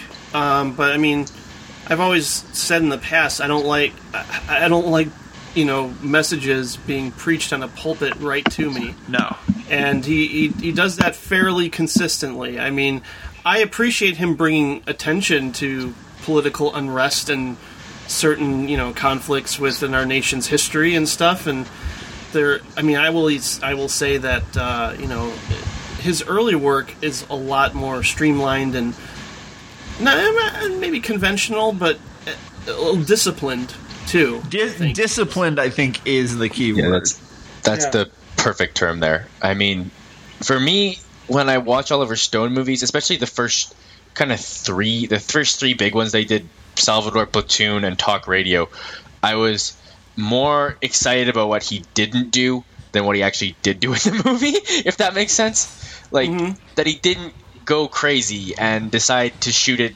as Patrick said, uh, at once in every format, in every everything in every format possible. That he decided to kind of stick to one format and one editing structure. I like that a lot in the first three movies he did, and then as he goes along in his movie career, he kind of goes away from that. Um, more than anything, it's funny that I'm actually on this Oliver Stone podcast because uh, on my podcast, The Genre Conversation, um, my co-host and I, Michael Morris, we often get into a argument once in a while about obvious versus subtle, and Oliver Stone is kind of the argument against why you don't like is the argument for why you don't make things too obvious if that makes sense. Because when you do it has a tendency to get really obnoxious. And that's kind of where i think oliver stone has his downfall is that he gets super obnoxious Yeah, I will definitely agree with that. I think uh, Pauline Kael said uh, Oliver Stone directs as if someone had put a gun to the back of his head, and like he he sort of just you know, especially later on, kind of just it's all excess, and I realize like you know even in something like Platoon or Born on the Fourth of July, there's definitely sentimentality, and you know the the score being raised, and and things that you know didn't bug me as much when I saw them as a kid, but now I, I'm just kind of like, oh man, this is just a, such an easy way to get an emotion out of somebody watching a movie. And you know, I mean, I I've, I actually loved Platoon when I was a kid because it was my first exposure to Vietnam, and you know, seeing it at a young age, at a very impressionable age, it it had a huge effect on me. And you know, seeing Willem Dafoe's character like you know in that pose even now i'm like i'm torn between like thinking god that is just so you know ridiculously over the top. But as a kid i wasn't thinking of it in those terms. And you know i, I think he's the most interesting part of that movie whereas it gets i think the thing i've noticed in a lot of oliver stone movies is that like his his thematic presentation of history claims like there is this one truth that is you know not uh, malleable. It's it's it's just it is what it is. There is very rarely a gray area. And even in something like platoon now all i see is like oh it's you know the good soldier and the bad soldier and the naive you know charlie sheen coming in and having to deal with both sides. And like i can i actually think charlie sheen is bad in platoon. I am more annoyed by the score now because it's like just oh how convenient. And the voiceover's terrible. I mean there's just things in that movie now that is like i can't believe you know this won all these awards and got all this acclaim because it just pulls the puppet strings throughout. And there are a lot of instances throughout oliver stone's career where that becomes very apparent. Whereas like you know it's something like born the fourth of july at least it's anchored by tom cruise giving it his all. That I, i'm more forgiving with that I love Born on the Fourth of July. Platoon, Platoon is okay. So here's the thing about the thing about Platoon is it's inherently valuable because Oliver Stone was the first uh, Vietnam veteran to make a Vietnam movie, true and like that's just yeah. You should have the people. You know, you should have Spike Lee should be the one to make a Malcolm X movie. You know, and you should have and a Vietnam veteran should be the one to make a Vietnam movie. You know, in an ideal world, and doesn't certainly doesn't always work out like that, and it often doesn't. But ideally, you want uh, to hear the story from people who were there and people whose story it is, and like to that extent, apparently, you know, Platoon was the first sort of Vietnam movie that the minutia of Vietnam, like just waking up on watch and you just have bugs all over you and like just digging out latrines and like that kind of stuff or just you know yeah being out and and having to stay up and seeing them coming and not knowing they're coming and like that all that stuff apparently it got really it got wet right more than Sure, there are moments definitely like that. um i mean that that is what i'm told. I don't i wasn't in vietnam shockingly enough so i couldn't tell you if that is true but like so in that way it's a valuable movie just to exist but um yeah like it's it's kind of funny it's you know francis ford coppola never went to Vietnam. Francis Ford Coppola never went to war. Um, and yet, if you wanted uh, the actual a, a movie that really gets across across sort of the fog of war and the confusion of war, and you and sort of the the moral bankruptcy, it Yeah. it's I think it's a good example of just how sometimes being direct isn't always the best route. Like sometimes uh, being surreal is the best route. Sometimes heightening things. Sometimes you can get a message across better if it isn't um, if it if you go about it in a strange way. Sometimes the best movie about fear of nuclear war isn't a movie in which people are afraid nukes are going to be sent from Cuba. It's a movie in which giant, you know, killer ants are devouring people. you know, like like sometimes that roundabout sort of uh, heightened way is a better way to tackle a subject, and I think Platoon all of the things that made it unique at the time, all of the well observed, you know, details and stuff have been stripped and now it's just any Vietnam movie, whether it's fucking Forrest Gump or what, any scenes in Vietnam are going to take from Platoon, and when you watch it uh, after having seen those movies, as I'm sure me and Thomas have, uh, are coming to Platoon after having seen other cinematic representations of Vietnam, it just comes across as kind of like a a, a spongy kind of gray lump of cliches. Um, like the the thing that there's this thing about uh, Oliver Stone where he will he's sort of self satisfied in a way that he will say um, like commonly used uh, axioms and but say them as if he invented them. So like there's a moment in Platoon where um, a character is like, "Hey, well, you know what, Grunt? Uh, excuses are like assholes." And obviously, it goes, eh, they everyone has them and they all stink. But like in it, it just pauses three seconds, like the like as if the audience is sitting on like, "What? Excuses are like assholes? What? What does that mean? Excuses are like assholes? That's uh, so straight." And then he goes, "Everybody has one." And then there's another pause. He goes, "And they all stink." Like he says these like hor- horrific cliches as if no one's ever said them, and this is like the dynamite line. Like that's the one that everyone's gonna take home with them. And Yeah, the dialogue is pretty bad throughout. I mean, throughout Yeah. his career, the dialogue is pretty Yeah. bad. Uh, it's only, and it's, and again, Platoon.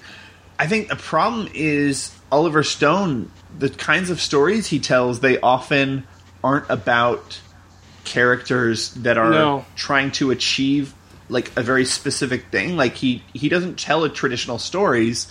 He you know like Nixon isn't a traditional story. Nixon goes all over the place. So it lives and dies on a scene to scene basis. You know, like mm-hmm. Same whereas with you go back. And- yeah, you, well, you know, you watch JFK. He, they're trying to achieve a very specific thing, so the dialogue is functional. You know, the dialogue is Yeah. Is.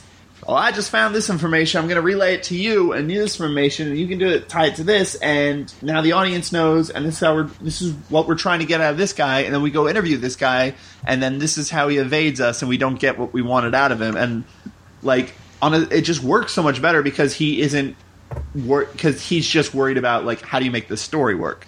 Whereas mm-hmm. like Platoon, there's just that horrible scene where Charlie Sheen is just like digging out the latrines, and he's like, "I signed up because I don't think the black man should have to fight all the wars." And it's like, well, that's how the black man goes. And then and uh, uh, Keith David just has that long speech, and it's just just like, oh yeah, no, that's probably what happened to Vietnam is just like long, long didactic speeches about race relations, like yeah, at all times. Like the the thing about thing about that sort of thing is it just comes across as, um, it doesn't come across Disingenuous. yeah, well, yeah, it comes across as disingenuous because it's not the kind of conversations people actually have. It's the kind of things Right. that people wish they said when they go back and look at a moment in their lives, you know? Mm-hmm. And when you put that kind of idealized thing in a movie where, you know, people.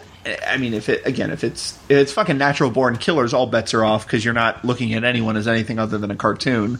But like, if you're trying to actually view these people as human beings who are stuck in this situation, like the second that they start becoming the writer's mouthpiece, um, you know, it's just it's such a bummer because you can't. It just breaks the suspension of disbelief. Like, oh, I was invested in this character and their story and where they were, and I was there with them because you know that's what a movie is and now i don't have that suspension of disbelief anymore because now i know that it's actually the only reason they actually exist is because this guy wanted to tell me something um, Yeah, well, that's exactly it, and you know the the I the the horrible like way the movie this ends with the voiceover like we weren't fighting them, we were fighting ourselves. yeah yeah, yeah. I'm like, oh my god, that's horrible.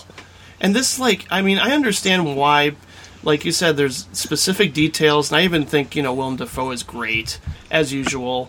Like, I, I- but I mean, again, like just sort of lumping characters into, you know, okay, Willem Dafoe's the loving hippie who wants to smoke pot and you know help help human beings all around, while Tom Berenger is just you know a psychotic asshole who wants to kill everybody. And I mean, there's very little room to view these people as fully dimensional characters. And that's kind of something I've noticed throughout his career. Whereas, like, I think he, he definitely, it's interesting, like, with, especially with JFK and Nixon, where he tries to look at things from all angles, all sides. And, you know, even with Nixon, have sympathy, which is something people were used to. Like, trying to look at him as a human being. And that's a movie that I went back and found a lot to appreciate about it. And even the, you know the, the the flashiness, the over editing, sort of. That's the thing I also love about JFK too. Is like it sort of complements the rhythm of the movie. It complements the dialogue, the the the immediacy of what's taking place, and how people are getting really impassioned about learning the mystery and stuff. Well, that that's So- certainly true for JFK. I can't agree with you on on Nixon. Um, it doesn't really it it doesn't really fit the movie on Nixon. And Nixon is just sort of. I'm glad that stuff exists because otherwise it'd be a pretty traditional biopic. But Yeah. but it doesn't really fit honestly. Like, but JFK JFK is all about information. Like JFK, real like I know Oliver Stone cared passionately about the assassination of JFK, and he wanted the American people to see like all of these um, inconsistencies in the reports on the assassination of JFK, and that was passionate to him. But the metatext of that movie is just about like how like why people get find conspiracy ther- theories compelling. Like the thing about that movie is that movie could be completely fictional and it would still be fascinating because it's all about this rush of information. It's about connecting Yeah. the dots and every every one of those scenes where they're all at the table and they're all like putting together all the evidence they found and it keeps cutting like archival footage and then mock archival footage. You know, the stuff that looks convincing because Gary Oldman somehow looks a lot like I know. Lee Harvey Oswald. That's a really great that, that that just happened. But like, and you know, there's this and that, and then it'll cut to an interview, and he's like, you're trying to keep up, and it's and it's just a rush. I mean, Yeah, it's a breathless experience. it's like I just it's a game that uh, you know David Fincher co-opted in Zodiac, and in Exactly, in a yeah. lot of ways, Zodiac is like a more sophisticated version of that because it has just better characters and and it has sort of a, a sharper script and it's with a lot of really great dialogue.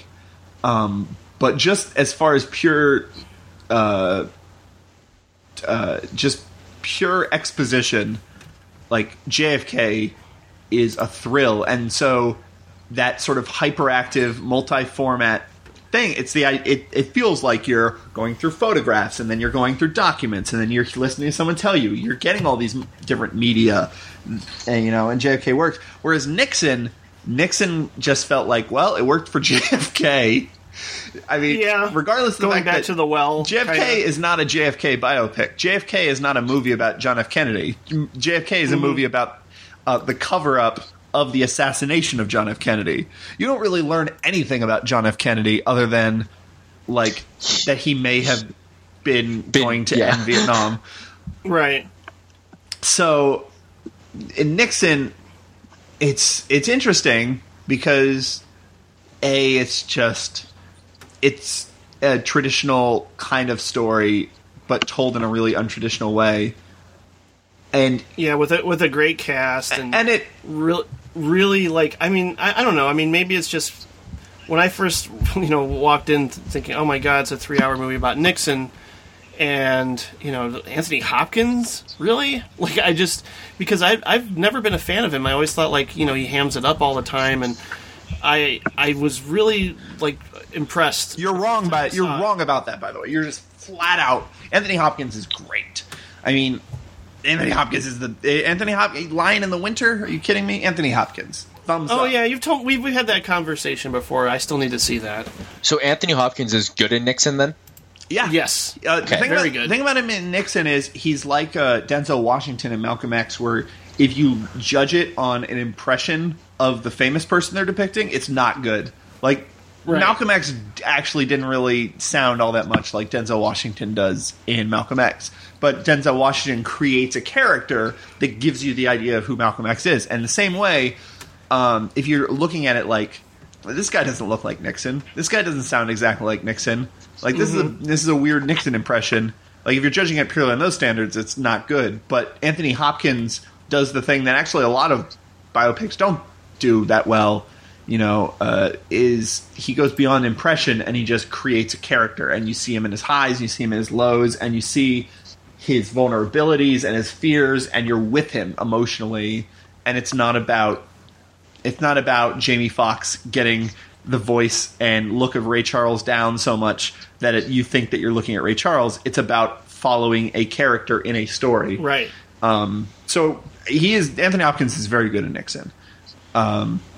I mean, I only asked because um, that was one of the things I really did notice with Stone is that his he gets and this kind of actually is a perfect amalgam amalgamation. I guess is kind of the word I'm using there of Stone's career is that it's either really good or it's really bad.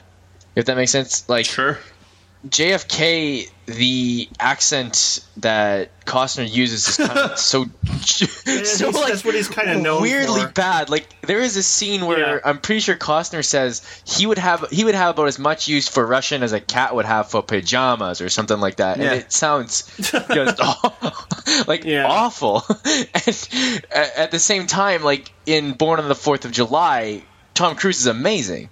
Right, like his whole Phenomenal. Like, He's phenomenal. I, I, He's- I, I, he, I was he's the only reason I can finish that movie, and I, I think that it's so kind of weird that he has this like he, there's no middle ground almost. I there's something okay. So again, looking back in retrospect, it, it can it can be weird. But the other thing about movies, you always have to think about is just like no, they had to fight to get this movie made. Any movie that isn't fucking trying to be the last big movie that happened. So like right now, any movie that's not a big superhero movie or any movie or back then like any movie that isn't Dances with Wolves or I don't know whatever the big movies Forrest Gump. uh, Forrest Gump, you know, like that. That's that was that came after JFK, but like like that sort of thing, like you have to fight to get made. And JFK, before that movie even came out, like mainstream publications were absolutely just shaming it. And they're like, "We read the script, and it's horrible, and I can't believe he's doing this. He's shaming his country." Like. It's weird to think about now, just because in a post JFK world, everyone accepts that JFK wasn't killed by Lee Harvey Oswald Uh huh. but like at the time he was actually pushing the envelope i mean he he wasn't introducing new ideas you watch the beginning of jfk it's based on a couple of books like J- you watch annie hall and woody allen interrupts Makes that joke, sex to uh, to have his theory about the assassination of jfk it wasn't like uh, oliver stone invented the conspiracy um, but he definitely it became a huge movie. He brought it to the mainstream and it just became uh, common knowledge, uh, or just accepted sort of common knowledge. And the thing about like JFK is Kevin Costner was like the biggest movie star at the time in the late 80s, early 90s. Like he was the star. And I kind of feel like Oliver Stone had to get made like I would I would believe it if if just Oliver Stone needed Kevin Costner to be in that movie in order to sell it at all Sure. And- that makes sense. and like I don't know. I, I mean, I'm being forgiving because I like JFK a lot and because because I want to go to bat to it. But no, JF, uh, Kevin Costner's not great in it, and unfortunately, Oliver Stone goes into his family life at parts where it's just like ah, no one really Yeah. Take the kids and leave. Yeah, like Right. That's that's the one thing I noticed too. Rewatching, I was like, nah, that's not necessary. And he always he always kind of does that. Even like in talk radio, I've mentioned where th- there's no need for us to go back and learn about you know his marriage and how it failed, like that kind of stuff. It's it's not necessary. But that's just like the- the, yeah. I, I think it's just that's the kind of stuff that is in movies, and a lot of times, Yeah. barring a super specific artistic vision, like you fall back on the things that are in movies, and it's like, well, you know, I should. Right now, I still don't know how this is affecting him in his life. That's an important part of his story, and you know, you you look at something holistically, and you want to get as much of it as possible. But the thing, uh, so the thing was, uh, the thing that's funny is I was I was working the other day, um, and my coworker Tanisha had just seen the um, James Brown uh, biopic that came out recently. Yeah, get on up. Get on up. That's right. Okay. So she had just seen the James Brown biopic, and I had asked her how it was, and she goes, "You know, it's pretty good." She goes, "She goes, it made me want to do two things." She goes, "It made me want to, it made me want to listen to James Brown music, and it made me want to beat women." and I was, I was like, "What are you talking about?" But she, and she was just talking about like. She's like every one of his wives wouldn't shut the fuck up. He was out there doing his thing, and she and they were always getting in the way. And like, and like to an extent, like that actually speaks to when you're looking at something as broad as I'm going to tell the story of a human life. Um, like, i unless an, a, a sufficient amount of time is actually spent on James Brown's home life, the audience has no investment in him being a happy home life. They only have an investment in him Right. being a musical genius. Like every part of a biopic is engineered to just be like, all right, and everything works to this thing. And then Jimi Hendrix played played Woodstock and he set his guitar on fire and like and everything that isn't working towards the moment where Jimi Hendrix sets his guitar on fire, that's stuff that's in the way. And mm-hmm. It's funny, like it becomes white noise. yeah, and it, and, like, eh. and when and and it's just this thing. It's like in real life, if you knew James Brown, you'd be like, you know, I just I feel like this isn't going to work out for you. You should probably just like slow down a little bit on the crazy rock star stuff and just like settle down and find someone that's right for you and raise children and all the other traditional things that make for a fulfilling life. But that makes for a boring, boring movie. So you have no investment in that happening. And and I think that's true of a lot of like movies where without a, a lot of legwork being uh you know dedicated to convincing you that that's what should happen. Like i mean half of walk the line is about the ref is about the romance between johnny cash and june carter. Like like that's what the movie is a, a romance about a famous country singer you know? Um and and the same in JFK. Like you really are given no reason to want Kevin Costner to have a happy home life because what you want to do is get to the truth. You want to get more of that info. You want to get more to the bottom of it. Oh my God, the Cubans are involved, and now the CIA is involved, and who are those people who are on the train? And you want to get more and more, and it's that rush. And then every time, John Candy is so sweaty. oh my God, John Candy, John Candy, John Candy's great in this. But yeah, and every and every time you get back to Sissy Spacek being like, "You weren't even listening to your kid. He was trying to tell you about his day, and you weren't even listening." It's like, who gives a fuck about his day? What what what could possibly have happened in that kid's day that was so important that it was more important than the assassination of an American president? Like, Right? it- Yeah. it's that, it's just that sort of thing where it's unfortunately you're trying to make a story about a human, but you, what you're actually trying to do is make a movie about a But conspiracy. that, that's not his. That is not his strength. Really. Well, no, I and, mean, and yeah, there are people who could thread that needle, and Oliver Stone can't really thread that needle. But like Mm-hmm. in general, it's just a thing that is difficult to pull off for any director to pull off, which is uh, like, I mean, what like Goodfellas is kind of close because he dedicates enough time to Lorraine Bracco that like when you're watching Right. Goodfellas, that stuff with her and she when she's talking about like just being with all those other wives or when she's holding the gun to his face like you don't resent her. You still have enough Mm-hmm. of an investment as her in a character. I mean that's certainly not true of casino if you want to you know if you want to just talk about scorsese. Like all all the sharon stone stuff is just like oh why are you bothering with her at all? She's the worst.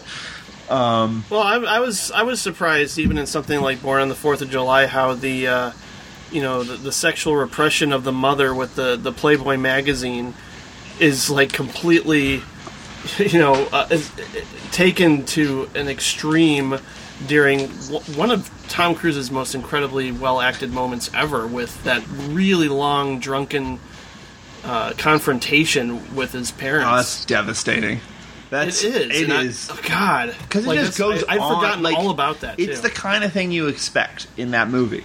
is he hits rock bottom and then he finds his purpose. You know, like that's it's in Malcolm X. It's in so many movies. It's Yeah.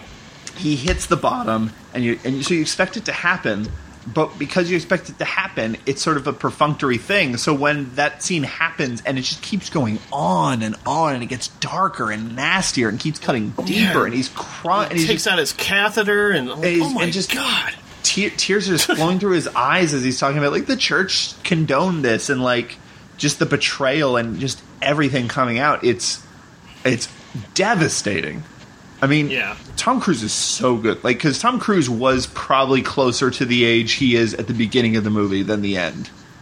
Um, right. and He, he was still in cocktail mode. Right. Like, he was still in like his early to mid twenties in, eh, in the late eighties, and you know, but he really does play every age from eighteen to you know from eighteen to however old he is supposed to be, like thirties. Yeah, but again, like I, I, it does get a little bogged down with uh, you know his time spent with Willem Dafoe and like just the transition from him becoming an activist.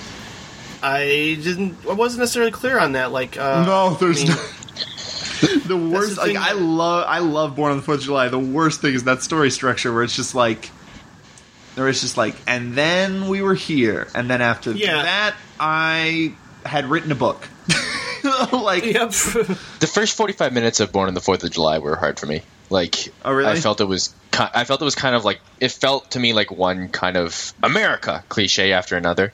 Like, I'm, I'm disappointed you didn't have any apple pie in the first 35 minutes because sure. I mean yeah, Yeah. it's it's definitely selling hard that uh he that- loves America. Yeah, he loves and- America and that he's a patriot. But I think there is an energy to just that opening parade that I was just like, all right, I'm on board. You got me. Because just the way the camera runs around and the kids are running under the, all the adults' legs and stuff, and the idea, like the idea that all of that is just kind of periphery to the children and. Mm-hmm. Like there's it isn't just iconic scenes of and here's the people waving and here's this scene of a flag waving and here's this scene of a little kid on a, his dad's shoulders and here's the scene of the sparklers and watching the 4th of July and then there's the person with the speech. Like it felt more real and it had kind of a uh, uh, an anxious energy to it that I really responded to um that once he began to grow up and like that's one of the funny things about Born on the Fourth of July is it actually does sort of do a really good job in just the scenes that have nothing to do with the plot of the movie, where it's just like, oh yeah, it sucks. You're working at a grocery store and you're 16. You want to take that girl to prom and. You're a stock boy, and, and like that scene, he's like, "Nah, never mind. No, it's no big deal." Or like that, you know, fairly lengthy scene where he's in that wrestling match and he fails, and um, like the scene that's where- an important. the scene where he's um talking to the general and the general is like it didn't matter and then he's like yeah it did matter he's like it didn't matter that that scene is great too Yeah, well, I mean, yeah, that and that that gets more into the actual plot of the movie, but like Oliver Stone generally isn't good at typical story beats. He only really cares about the message and everything else that gets in the way. Kind of just you could tell he wasn't focusing as much. But for some reason, in Born on the Fourth of July, like every part of that transition, I I was sold on. Um, there's something. There's also something about just Oliver Stone's approach to all of these movies, like all of these movies are the big kind of movies that did get nominated for Academy Awards, and you, the movies you kind of look at now and you take for granted because they're just like, yeah, of course, you know, Yeah. of course that fucking of, of like of of course, Born on the Fourth of July got nominated for a bunch of awards because it's an actor and he has to play a disabled person and it's about a big war, but it's safely it's enough time after Vietnam that it's not actually threatening, and all these people can pat themselves on the back for being anti-Vietnam 15 years after the fact, um, and stuff like that. But like there is a rudeness to it. Like there's there like that movie's gross. Like there's so much just catheter emptying and wounds and shit and rats Rats, and oh god, yeah. His his stay in the hospital just ugh. and there's God. and there's just a rudeness in general to Oliver Stone's movies that uh, he isn't he isn't he won't spare anyone the unpleasant details and it kind of gives those movies an energy like even something like Platoon Platoon is a little is nastier like that that scene in Platoon where they're just fucking destroying that village is not. It it goes on again way longer and gets way cuts way deeper than you would expect that kind of scene in that movie to go. Um, and Yeah. he he isn't polite, and there, that impoliteness. It, it certainly comes across as obnoxious plenty of times, especially in the '90s. It kind of switched over. But I, I it's, it's just weird watching that. You know, after seeing fairly recently both Jacob's Ladder and Casualties of War, because those really like fucking give me nightmares and say volumes about you know uh, just the inhumanity and dehumanization of war and like Platoon just felt like the Lifetime Channel version of it. In contrast to those types of movies, like I know Casualties of War, it's De Palma, and you know he has his moments where it's very obvious, and like you know Sean Penn grabs his dick and then says, "This is a weapon," but I don't know, man. Like the, I I buy you know those actors far more than a lot of the ones in uh, in um, in Platoon, with the exception of Willem Dafoe, of course. But uh, I, know. I- like there's, I- there's so I- many better Vietnam movies. Well, I mean, Jacob's ladder, Jacob's ladder is less is not like Platoon. Jacob's ladder is is more like Born on the Fourth of July. Jacob's ladder is an after Vietnam movie. yeah, yeah, no, that's true. Um, that's but true. I, I, as far as Casualties like, of what War, war like- does to people. I think I kind of like Casualties of War more than Platoon as well. At least I certainly remember liking it uh, um, uh, enough um, when we were preparing for the De Palma episode. Um, Yeah. But like, which is the only and last time I saw it. But like, the Casualties of War just benefits from having a story. Yeah, like no, no it- casualties of war is kind of a lifetime story too it's it's like there is rape in platoon as well but it's not done as the big issue it's not a big Mm-hmm. issue movie about uh about american soldiers raping innocent civilians in underdeveloped countries like like uh casualties of war is and but casualties of war just benefits from having a plot, for lack of a better word. You know what I mean? Like Platoon doesn't really have a plot. It has themes and it has an arc, but it's just sort of a series of events. And to me, that seems less like it still has all the cliches. And I'm not I'm not necessarily defending Platoon as a movie I liked a lot, but like it feels if you were gonna if I was gonna charge the lifetime movie um, accusation towards any, it would probably be more towards like something like Casualties of War than Platoon. Yeah, I, I guess I just get caught up more because I buy the actors. Yeah. and, And you again, know, well, they're mean, just Michael given J. Fox and Sean Penn. They're just- John C. Reilly. They're just- There's a lot. Go- they're just given more something more specific to do and Yeah, and as yeah, a, and as a viewer fair. you just are following their characters more because their characters are more spe- like that's the problem with platoon that's the problem with i mean that's the huge problem with natural born killers is natural born killers nothing. Like i was like forget that movie never ends. That movie never begins. Like there's no plot. There's no tension. There's no goals anyone's trying to achieve. It's just like you're watching you're like wait what are they doing? Like where are they now? So are the cops after them? Are they not after them? How does everyone in the universe know who they are and they haven't been caught? Like how close are they being caught? It's just never brought up. It's just it's all a bunch Yeah, of scenes with no purpose and no scene really leads to the next scene um, until they get captured It's That movie really It is isn't- like a giant set of sketches. Like it, Yeah. without a doubt. Like there's the stupid Rodney Dangerfield sketch in that movie, and it's it's all just like a giant collection of sketches. and yet the first time I saw it, I mean, as a teenager and stuff, and like, oh yeah, I love music videos and crazy shit. And this was the same year Pulp Fiction came out. It, was undeniable, like the effect that this movie had on people my age. Yeah. like we were. It, it was. If it you're, was I mean, there's not there, there's not any other movies like this. I mean, what No. what uh, like I'm trying to even think of a movie that just has the feeling like there's certainly no crime movies that were like this before. Um, I like the I, I was trying to think of it. I think the only other movie I can think of that even stylistically or structurally is like Natural Born Killers is like The Monkees' Head. You know, like The Monkees' Head feels like someone switching channels and it goes all over the place and it's all weird sketches and it's just kind of druggy and trippy. Um, I still haven't seen Domino, but is that close? No, Domino's close, but that's after. I'm talking about like before. Okay. Because Yeah. I 100% believe that if you're a teenager in the 90s and you're not thinking about things critically, because I mean, this, because Natural Born Satire, Natural Born Killers is satire, but it's satire on the most base level. Which Yes. which is just like media glorifies violence. Or what are the ways media glorifies violence? Media glorifies violence. Okay, interesting. So like, um, are there any like sort of structural reasons why the media glorifies violence? Okay, cool. You're just gonna keep hit, hitting that button over again. Cool.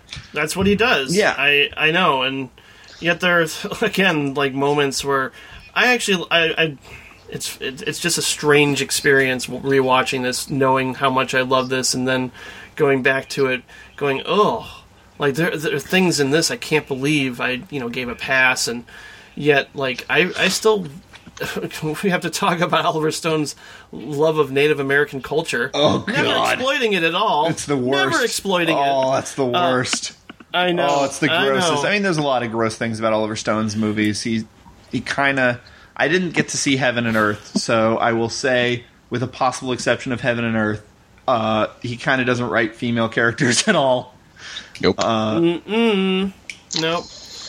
I, I but like the hallucinatory nature of this movie, it, I don't know. Like I liked the first half. I like the road movie craziness of everything. I like when they wind up with that Indian and you sort of see like Woody Harrelson's, you know, uh, childhood and how it's affected him. Although, like that image just keeps popping up throughout the entire movie, like he's having a fever dream as a result of being on mushrooms and stuff, and you know, like that kind of stuff is I, I actually really liked because you get some context to his character a little bit.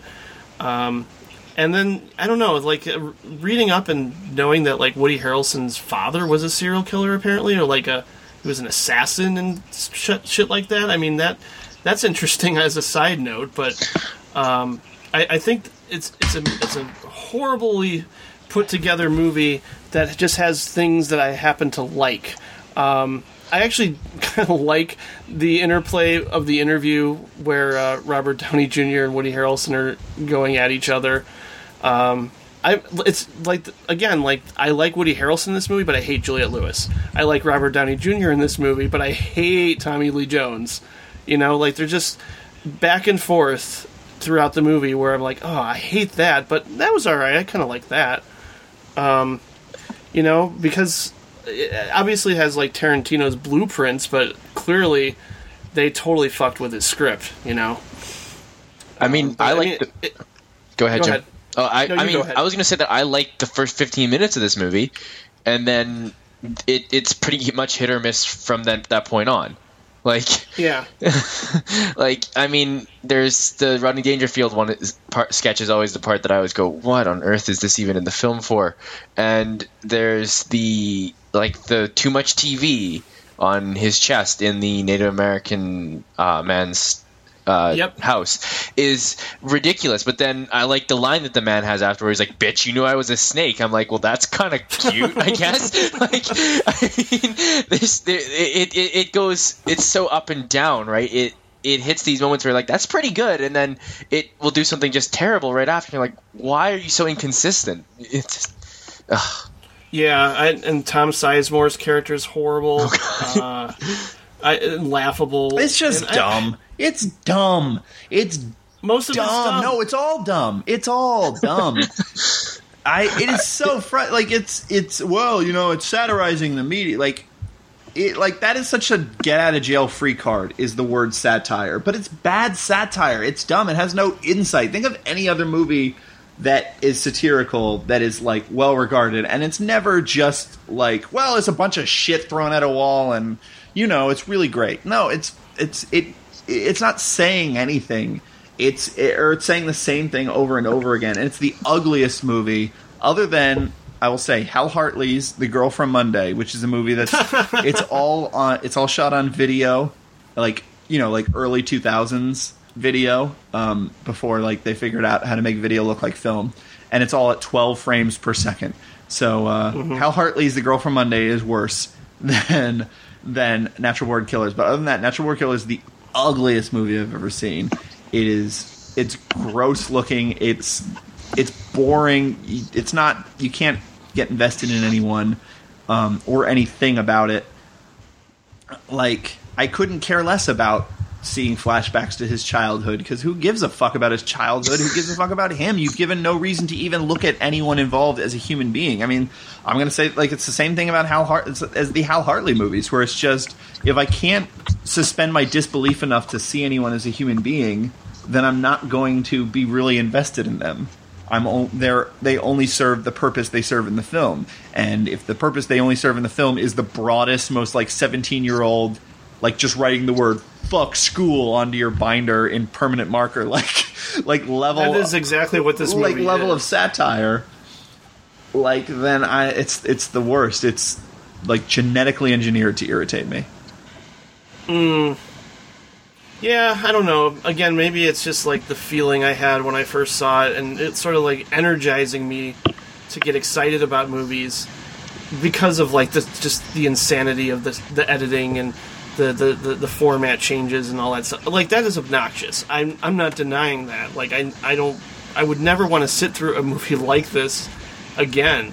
I think um, for the time and place though, it, it, it just it, it tapped into something, and certainly that's has like stayed with me to where I can't like ultimately say uh, it has no merit. It's not worth anybody's time.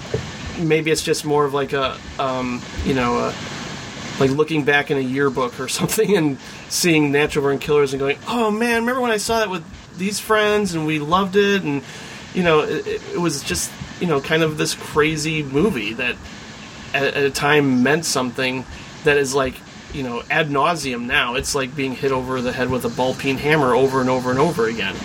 Um, and you know even recently watching something like uh, bowling for columbine you know in terms of what the media is doing and instilling fear and you know focusing on the negative constantly that movie has no pretense has a sense of humor is actually insightful and interesting and yes it's a documentary and it's a you know it's a personal statement but it says a lot more in a very interesting and entertaining way that uh, you know Natural Born Killers sort of fails at. I mean, he was focusing obviously someone like Michael Moore is focusing on a very specific event and trying to, you know, uh, dive into the details of everything surrounding it too. Um, but like that, this, this sequence with you know that plays with uh, a, what a wonderful world and Bowling for Columbine, showing all these horrific events um, in our nation's history, or just the montage of ridiculous news stories that the media perpetuates. That to me is far more interesting and insightful than anything in Natural Born Killers has to say about the media. It almost feels like uh, Michael Moore picked up the Oliver Stone torch in in uh, in that Took decade. it, yeah. Like Oliver Stone made any given Sunday, uh, and then it was five years before he made another fictional film, and that was Alexander. And then it was two years. which I, I, I which I hear is horrible, and I Oh my god, it was it. oh my god, it was so bad. I couldn't get through it. I got like 30 minutes in it to cut. I had to stop. I- it was just apparently, so the, new, terrible. the apparently the director's cut just came out, and that's better. But I, it's not the kind of movie I'm particularly interested in. I mean, Right. it's it's kind of like you sit down and you realize like after 30 minutes you still have three hours left, and you're like, Yeah. Oh, no. That's that's how I that's how I felt after Natural Born Killers was. I'm like, well, at least I'm at the end of the movie, and then I looked and I had 40 minutes left. I'm like, what? What? He's interviewing him. There shouldn't be 40 minutes left. That's 10 minutes. Um, oh god, that's the worst. But um, uh, but like you know, Michael Moore like picked up sort of he has that energy, he has that self-aggrandizing nature uh, of Yeah. Oliver Stone. He you know But he has a sense of humor too. well, yeah, no, but Oliver Stone had a sense of humor too. It just he wasn't funny. like Michael Moore. Michael Moore has a sense of humor, and I mean, I don't know whether or not you consider him funny. I'd say it's a draw. Um, it, I mean, it Michael depends on what he's doing. Michael Moore. Michael Moore is willing to go to Guantanamo Bay and get a loudspeaker and say, "We only want the same healthcare you're giving the evil ones." So, Yeah, like kind he- uh, Michael Moore does the same sort of broad thing. Um, you know, you think about the controversy that surrounded, you know, movies like uh, JFK or Natural Born Killers, and it's it it's not that different than the controversy that surrounded something like Fahrenheit 9/11, which is like Yeah. people just condemning the sister corp, the uh, sort of parent corporations who made the film like I can't believe Disney would release Fahrenheit 9/11 and and like before JFK came out people were just decreeing like I can't believe the studio would release this movie. We read an early script and we think it's blah blah like it's you know like Warner Brothers shame on you you know like for for JFK and then the other thing is the about like Oliver Stone now is it's kind of redundant because like Oliver Stone like his next after um, any given Sunday his next super Oliver Stoney kind of movie was W and Yeah. and W just What that was just kind of a wet happened? fart at the end of the presidency and I know. and it was the I was shocked. instead of because instead of spearheading the conversation, he just sort of came at the end and gave this weird little SNL sketch of a movie. pretty much. And I mean, I, I don't I, I don't hate I don't hate W, but it's kind of uh, just a light farce. It doesn't really have much weight to it at all. But like the thing It's just weird that like the fire and energy and just like you know whether if it's sensationalistic or over the top with W and World Trade Center, it's not it's not the same Oliver Stone we're used to. well. I think Oh, that God, the, other, the, other, Center. the reason he sort of became redundant during the Bush administration is just like the Daily Show existed. You know, The- Yeah, the, yeah, no the, kidding. The Colbert Report towards the end of that, like the Colbert Report existed. Like, like we had a daily show that was completely dedicated to taking the piss out of the American government um, and the media. Like those were the Right. two things that it was dedicated to doing. And like at that point, like Oliver Stone, he's working in feature films. He's not going to be able to be as reactionary as he used to be. He's not going to be able Well, to uh, aggravate people the way he used to. Honestly, the best thing I think he's done outside of you know JFK is a long miniseries called The Untold History of the United States. It moves at such a fast clip with you know historical facts mixed with some conjecture and his political theories and uh, conspiracies here and there, but it digs at the heart of what you know Oliver Stone finds fascinating. I I don't know if he was ever meant to make movies, but he's a political theorist and passionate about it, almost like a Howard Zinn or something. He just he do, since he doesn't know subtlety at all, or he doesn't really want to focus on uh, you know character arcs or anything. He he might just be better at you know like these sort of uh, you know Documentary. miniseries type things. Yeah, documentaries. Have you gotten a chance to see the like the Castro documentaries or South of the Border? No, but I, I gotta say, like the untold history of the United States, there's there's bits and pieces of all the things that you know have gone on in our country that he has found interesting. Even you know going back to the JFK assassination years later, and you know it's it's it's got his voice all over it, and he's really you know genuine throughout. To where I'm like, this is what he was meant to do. I think. Yeah. Overall, he's not meant to make things like U-turn. That's for sure. I uh, I should check out Untold History of the United States. Uh, South of the Border is interesting.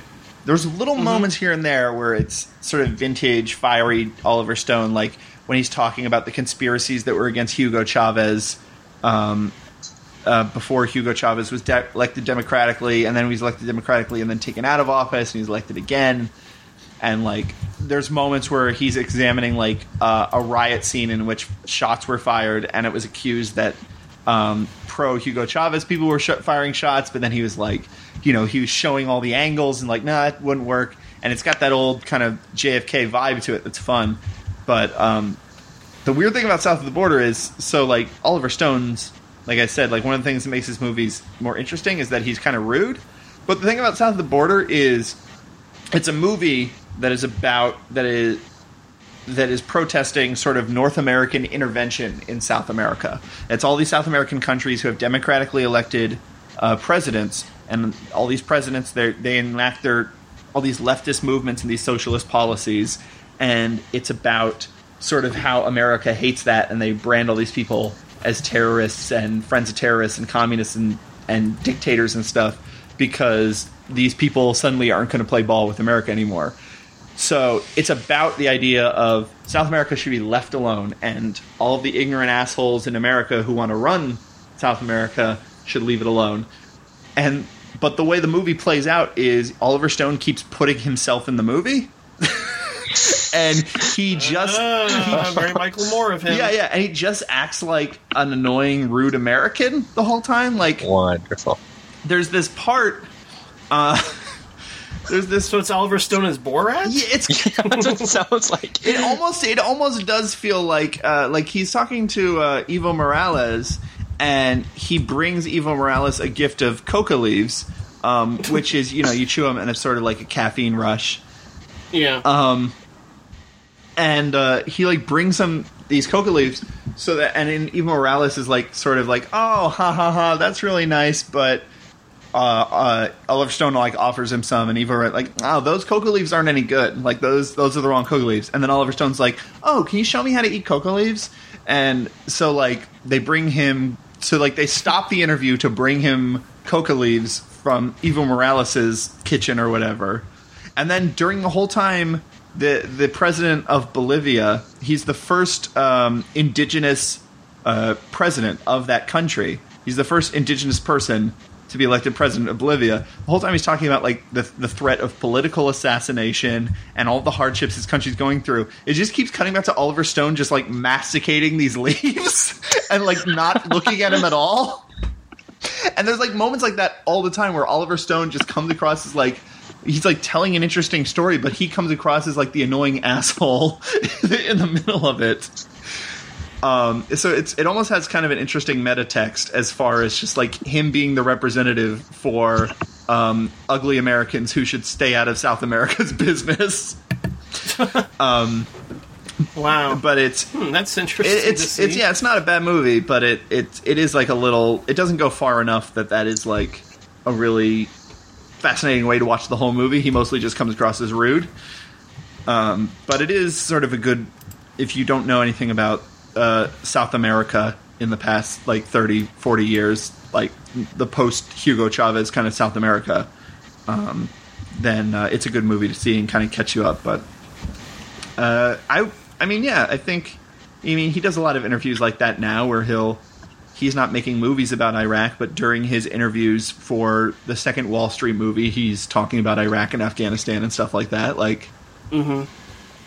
yeah, Yeah, the again, like Wall Street Two was just it, it felt like you know going back to the well and the themes of Wall Street, only in you know in context of what's going on with you know capitalism in our banks now, and you know how something like Enron has changed the uh, climate of what it's like to be a, a, a broker on Wall Street, and you know, like again, you the the first Wall Street, I you know after watching that, I was like, this is not Wolf of Wall Street, and that's you know that's not to say like okay you know this movie has no merit and why should I bother watching it, but if I'm gonna watch those themes, you know portrayed, I would much rather enjoy myself with something like Wolf of Wall Street. Wall Street, it's you know the Oliver Stone's Wall Street takes itself so seriously and has again kind of a you know subpar Charlie Sheen at the lead and I mean Michael Douglas is great. He sort of just became that archetype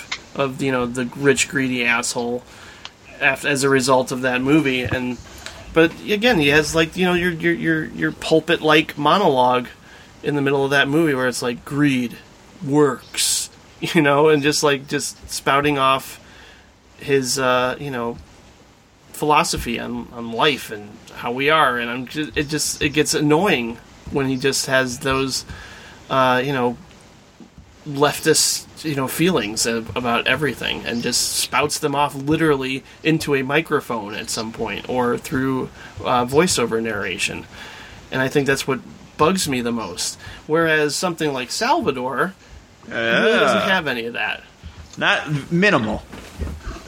I, yeah I mean, it's, it's Salvador. more it's minimal A scene or I two. mean- you didn't get to see Salvador? Uh, no, I did. Um, Okay. It was funny because Salvador was the first film that I watched that I actually felt like Oliver Stone liked movies, if that makes sense. Like the opening credits of that scene feel of that film feel very much like something out of a kind of campy exploitation film or like Night of the Living Dead or something. It, it it's like kind of something I didn't really. I was like, well, why does Oliver Stone make movies? Is the question I kept asking myself as I was going through his filmography, and I realized that I feel like he actually does like movies after I was watching Salvador. I mean, Salvador feels very much like a film before it feels like a message. I mean, it does kind Yeah, of have yeah. moments where it's a message, but it feels like the story of Um, God, I'm blanking on what's James Woods' character's name. Um, James, the character, James Woods' character, it feels much like the story of his life before it feels like the story of the El Salvador, the Salvadorian Civil War.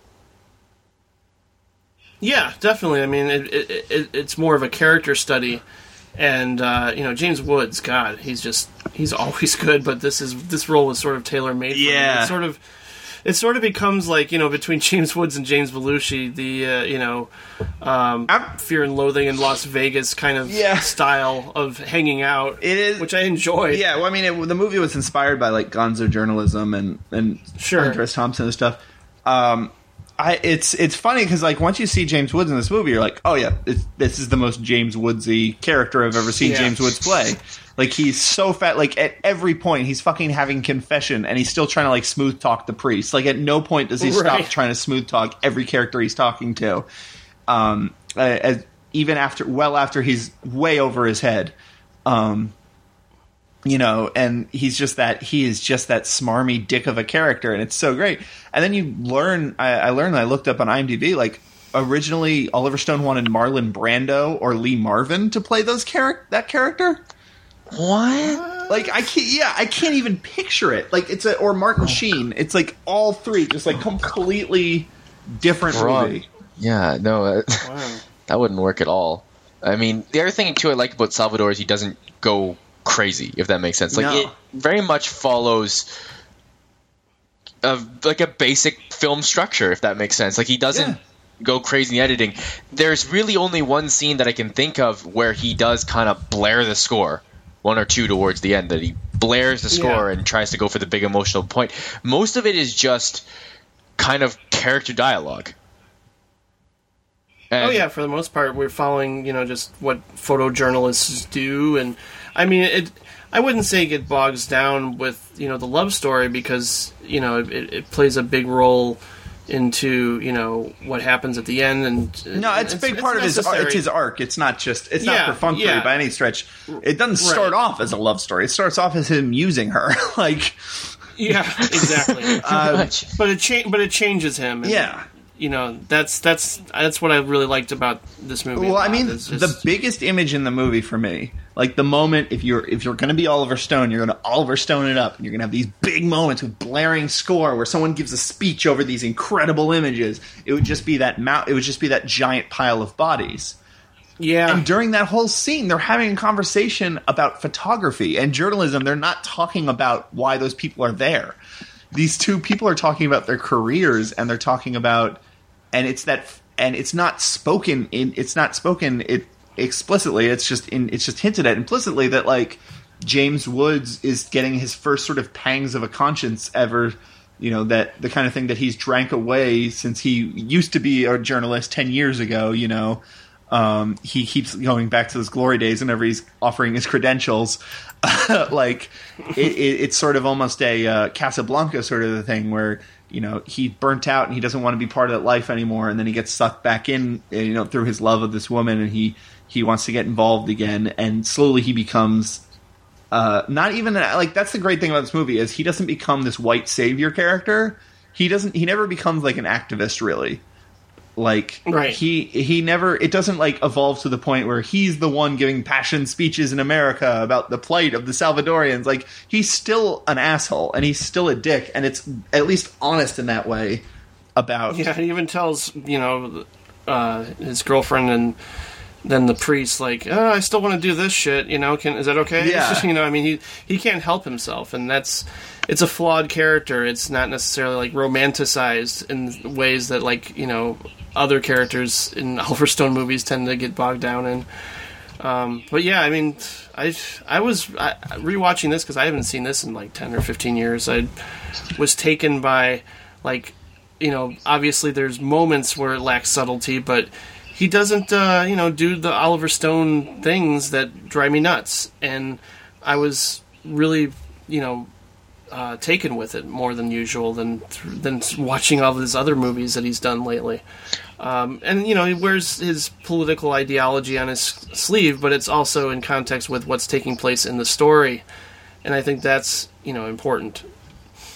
A- and it, it very much is restrained Like it's not Yeah, off the off the rails. It's not too much TV. It's you can kind of make your own decision, but this is what I think.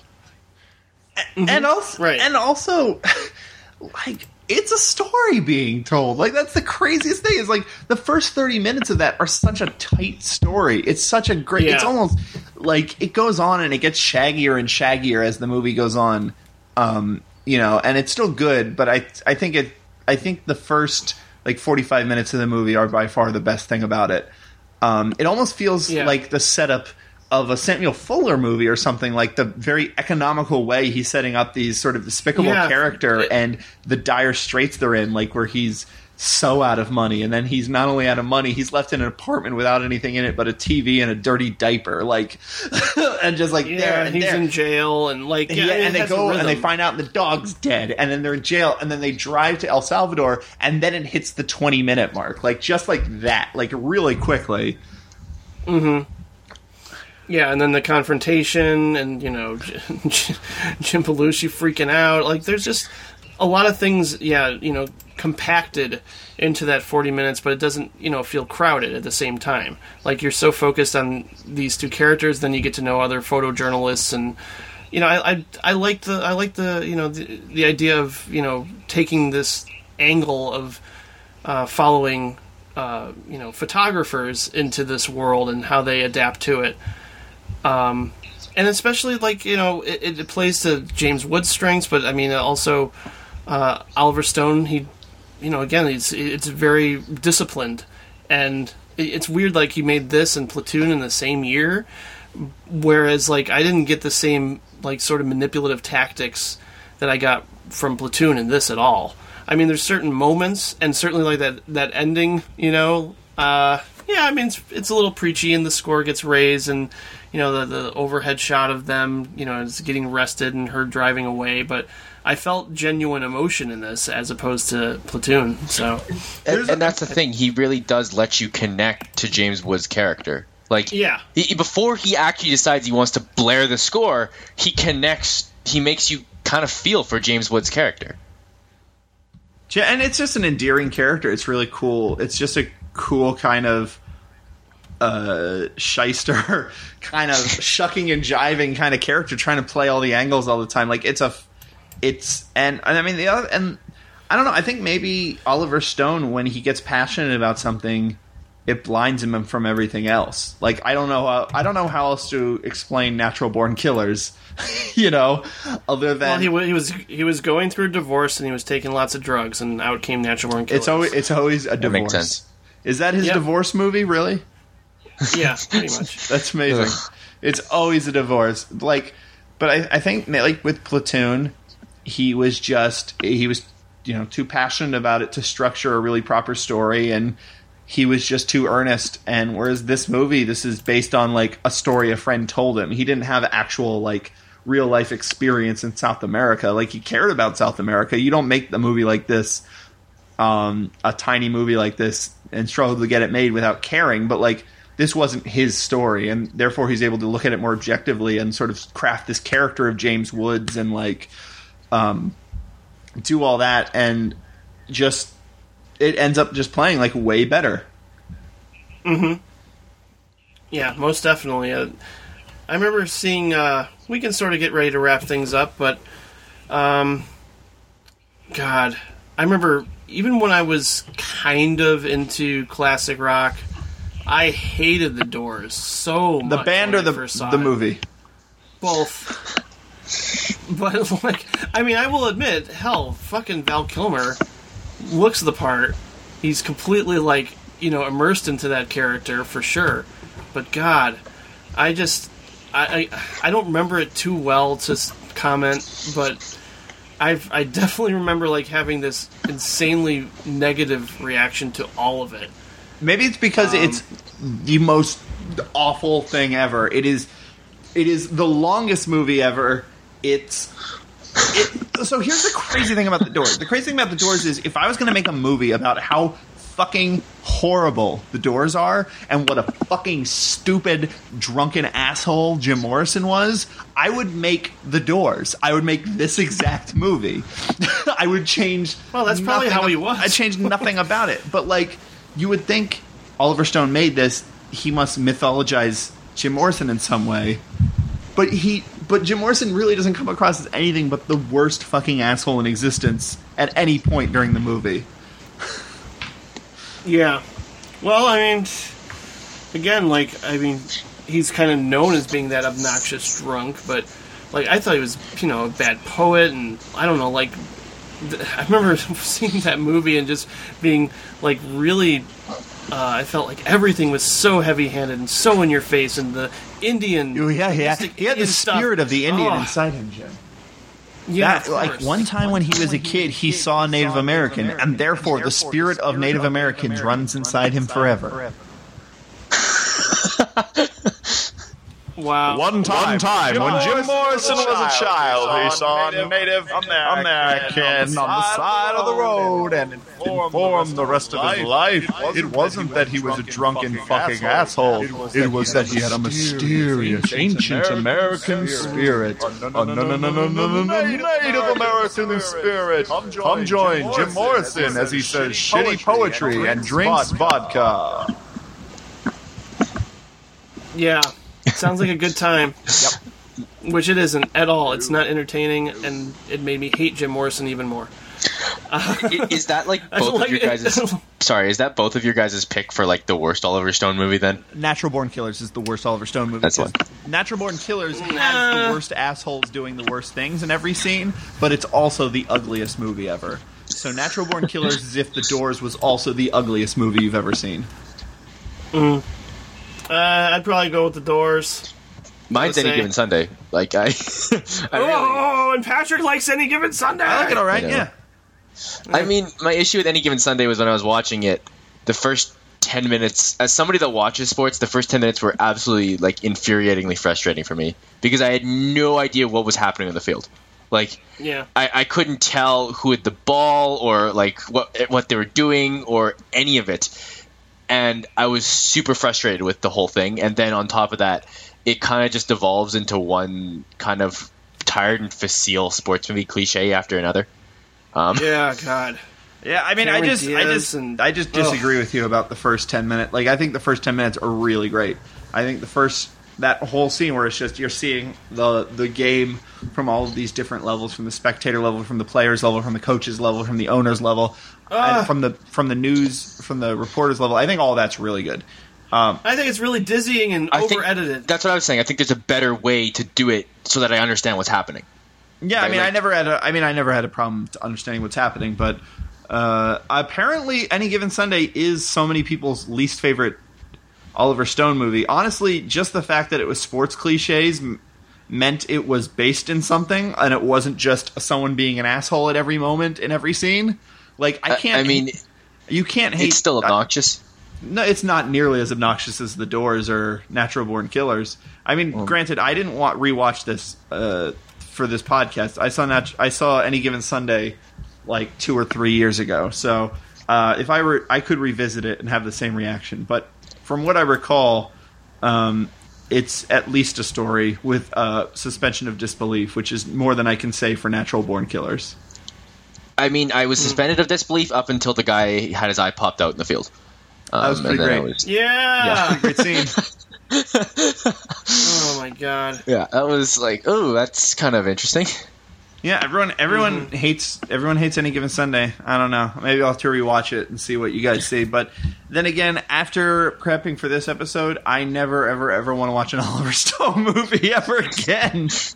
I, I actually have You another. Don't- I actually have another question about Oliver Stone. Like, is it in every one of his movies he has like a ridiculous end credit text thing? Yeah, yeah, and Like- or and most of Yeah, them pretty open much. with Bible quotes or some Yeah, like something like that. like the most annoying thing for me was watching Salvador and then getting Maria and her children were still like at large in Guatemala. Like, I don't need to know that they actually escaped and made it to Guatemala. Like, it's actually Yeah. more effective if I think that they died. Like, Yeah, the I mean I, the the part at the end where it's like it's still receiving the most amount of U.S. aid, like I that that's the sort of thing that it's that's the reason you're making that movie to begin with. You know, so I get that part, but yeah, the whole uh, catching everyone up in a couple blocks of text. Uh, actually, I saw a movie uh, last week uh, by Errol Morris called Tabloid, and that is the best example of that because that has. Oh yeah. Did you guys have you guys seen Tabloid? Oh, nope. I loved it. I, just, I don't remember the ending though. The uh, God, let me f- see if I can find it. The ending, um, the ending uh, text of Tabloid was something. Oh, where is it? Shit. Okay. Well, I guess I'll have to find it later. But it was something like Nope, I'm gonna find it now. Go ahead, talk amongst yourselves. I got it. Well, I did. I, I did see Savages in the theater and don't remember a thing about Well, it. you could go back Like, to the uh, Lars von Trier episode if you wanted to. Oh, did I talk about it there? Yeah, sure did. Oh, okay. I only remember I it because that's liking- one of the few episodes I wasn't on. I remember liking it and just thinking it was a stupid genre movie and not really, you know, getting really caught up in it because all the characters were pretty much cartoon characters again. Um, and you know, it has moments of that hyperactive visual style. Uh, but I mean, yeah, not not the most compelling story in the world, and you know his. Uh, you know commentary on, on the current drug war and that's all there. It's it's it's a dumb crime thriller that's just not as obnoxious and annoying as U Turn is. Um, so I mean, it's it's definitely not something I would ever rush out to see again or recommend. Is is U turn in the not natural born killer style necessarily, but is it in the? Oh yeah, no, it is. I think it is. I think it's very much shot like Natural Born Killers. No way! It's it, Yeah, I- there's no way it's as big as natural as natural born killers. There's no way it's, it's crazy. It doesn't switch to as an- crazy. yeah. But it does switch to black and white and Well, sure. So it's more like it's, it's more the JFK Nixon style than the because natural born killers is its own crazy other thing. Yeah, but uh, every every character in U Turn is grating and obnoxious, and every like I don't even know what what Sean Penn was thinking. I, it's just a, it's this is a it's a one of the biggest wastes of a great cast, and everything about it is obnoxious. I just hate this movie with every fiber of my being. Sure. It sounds bad. Oh. I, I mean, I, yeah, I didn't see it for that reason. Um, here is the closing epilogue of Tabloid. That'll be a good way to end it. Joyce McKinney is still working on her book. Scotland Yard never pursued her extradition. She lives with her five Booger clones Booger Hong, Booger Raw, Booger Mac, Booger Park, and Booger Lee. Does sound very Errol Morris. Not So if so if you uh, so just those three disparate pieces of information tell you what a crazy story is in uh, tabloid. I like that quite a bit too. It's certainly not uh, one of the best Errol Morris movies, but it's it's really good. All right, guys, let's give our top three Oliver Stone movies. Am I gonna go first? You first? sure are. I knew I, it. I played the I we we both played chicken and you talked first. You lost, buddy. I know. That always happens. I, I'm, I don't like uncomfortable silences, especially since it's considered dead air, Barry. Mm-hmm. Dead air. Mm-hmm. Okay, number one is JFK. Number two is Nixon. And number three is Salvador. Really, you like Nixon uh, more than Born on the Fourth of July? It's true. I mean, Born on the 4th of July would be fourth or fifth. I, I still have a soft spot for talk radio. I know I shouldn't, but I do. Wow. Okay. Well, my number my number one is JFK. My number two is Born on the Fourth of July, and uh, uh, my number three is Salvador. Uh, and then I guess I'll finish it up with having JFK as well as my number one, Salvador as my number two, and probably Talk Radio as my three. Um, Yay! yeah, I mean, I wasn't graded by Talk Radio. Uh, I think it's actually half decent, but We need we need to end this with Patrick's impersonation of Eric Bogosian. All you have to do is scream "Go away!" and uh, put the echo effect on your voice. Go go away. Perfect. ten out of ten. Well, Thomas, it's been great having you on this episode. Blast talking with you. Uh, Have to do this again. it's been a pleasure. Um, thank you guys so much for uh, letting me uh, appear on this and hopefully not be horrible. But thank you very much. Not at all. Not at all. So where can we find you these days? I know you've Uh, got other projects going on. Yeah, I'm all over the place. You can still find the old Big Kahuna Burger audio somewhere, probably by searching it through Mixcloud or iTunes. Uh, currently, I am podcasting on two podcasts.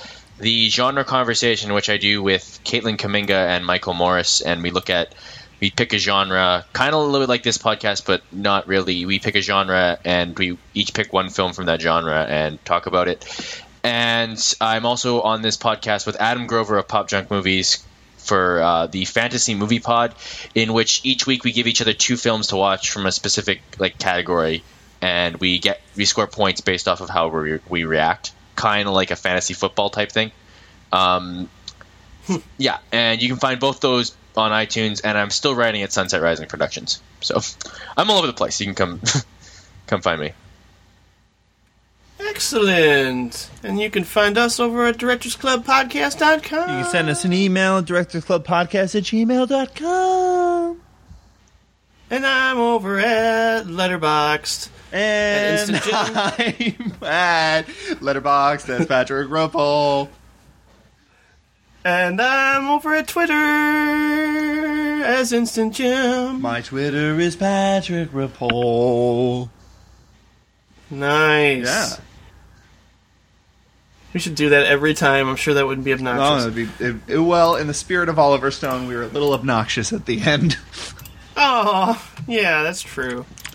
Patrick, I couldn't be more thrilled, though, because uh, I actually kind of like this next director, but there's a few movies I need to see. Um, I'm a big fan of Don't Look Now, and especially Walkabout.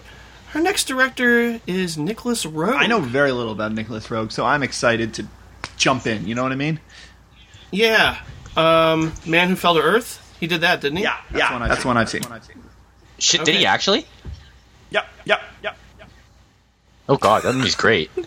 Hey, you know what, Hey, you know what the most powerful drug ever sold is? It's tobacco. tobacco. It kills 350,000 people a year. You know how much coke, crack, heroin, and pot kill every year? 4,000 people. Will you listen to Sense? Hello? Let me check. Will you listen to Logic, please? The only people who benefit from prohibition are the gangsters making money on it, the politicians condemning it and getting your vote. And who fits the bill? You. Rhonda Q. Sucker.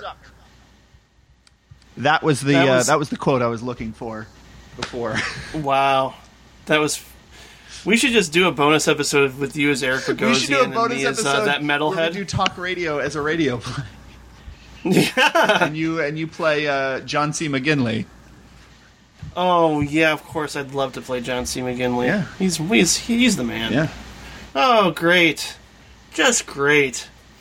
Well, everybody, thanks for listening as always, and we'll talk to you in about two weeks or so, maybe three, knowing us, about Nicolas Roeg. I love you, Patrick. I love you, Jim. I forgot about that.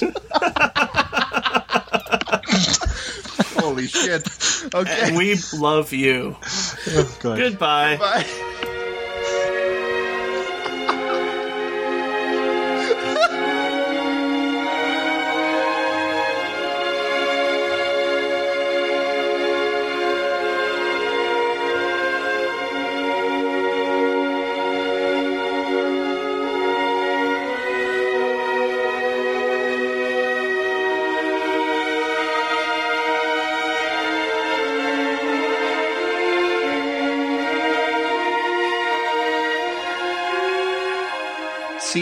Left a bad taste in Thomas's mouth. Lucy remembers the taste of breast milk, and Morgan and Morgan Freeman talks. And Morgan Freeman talks like an old prospector. Ah, she's building a supercomputer.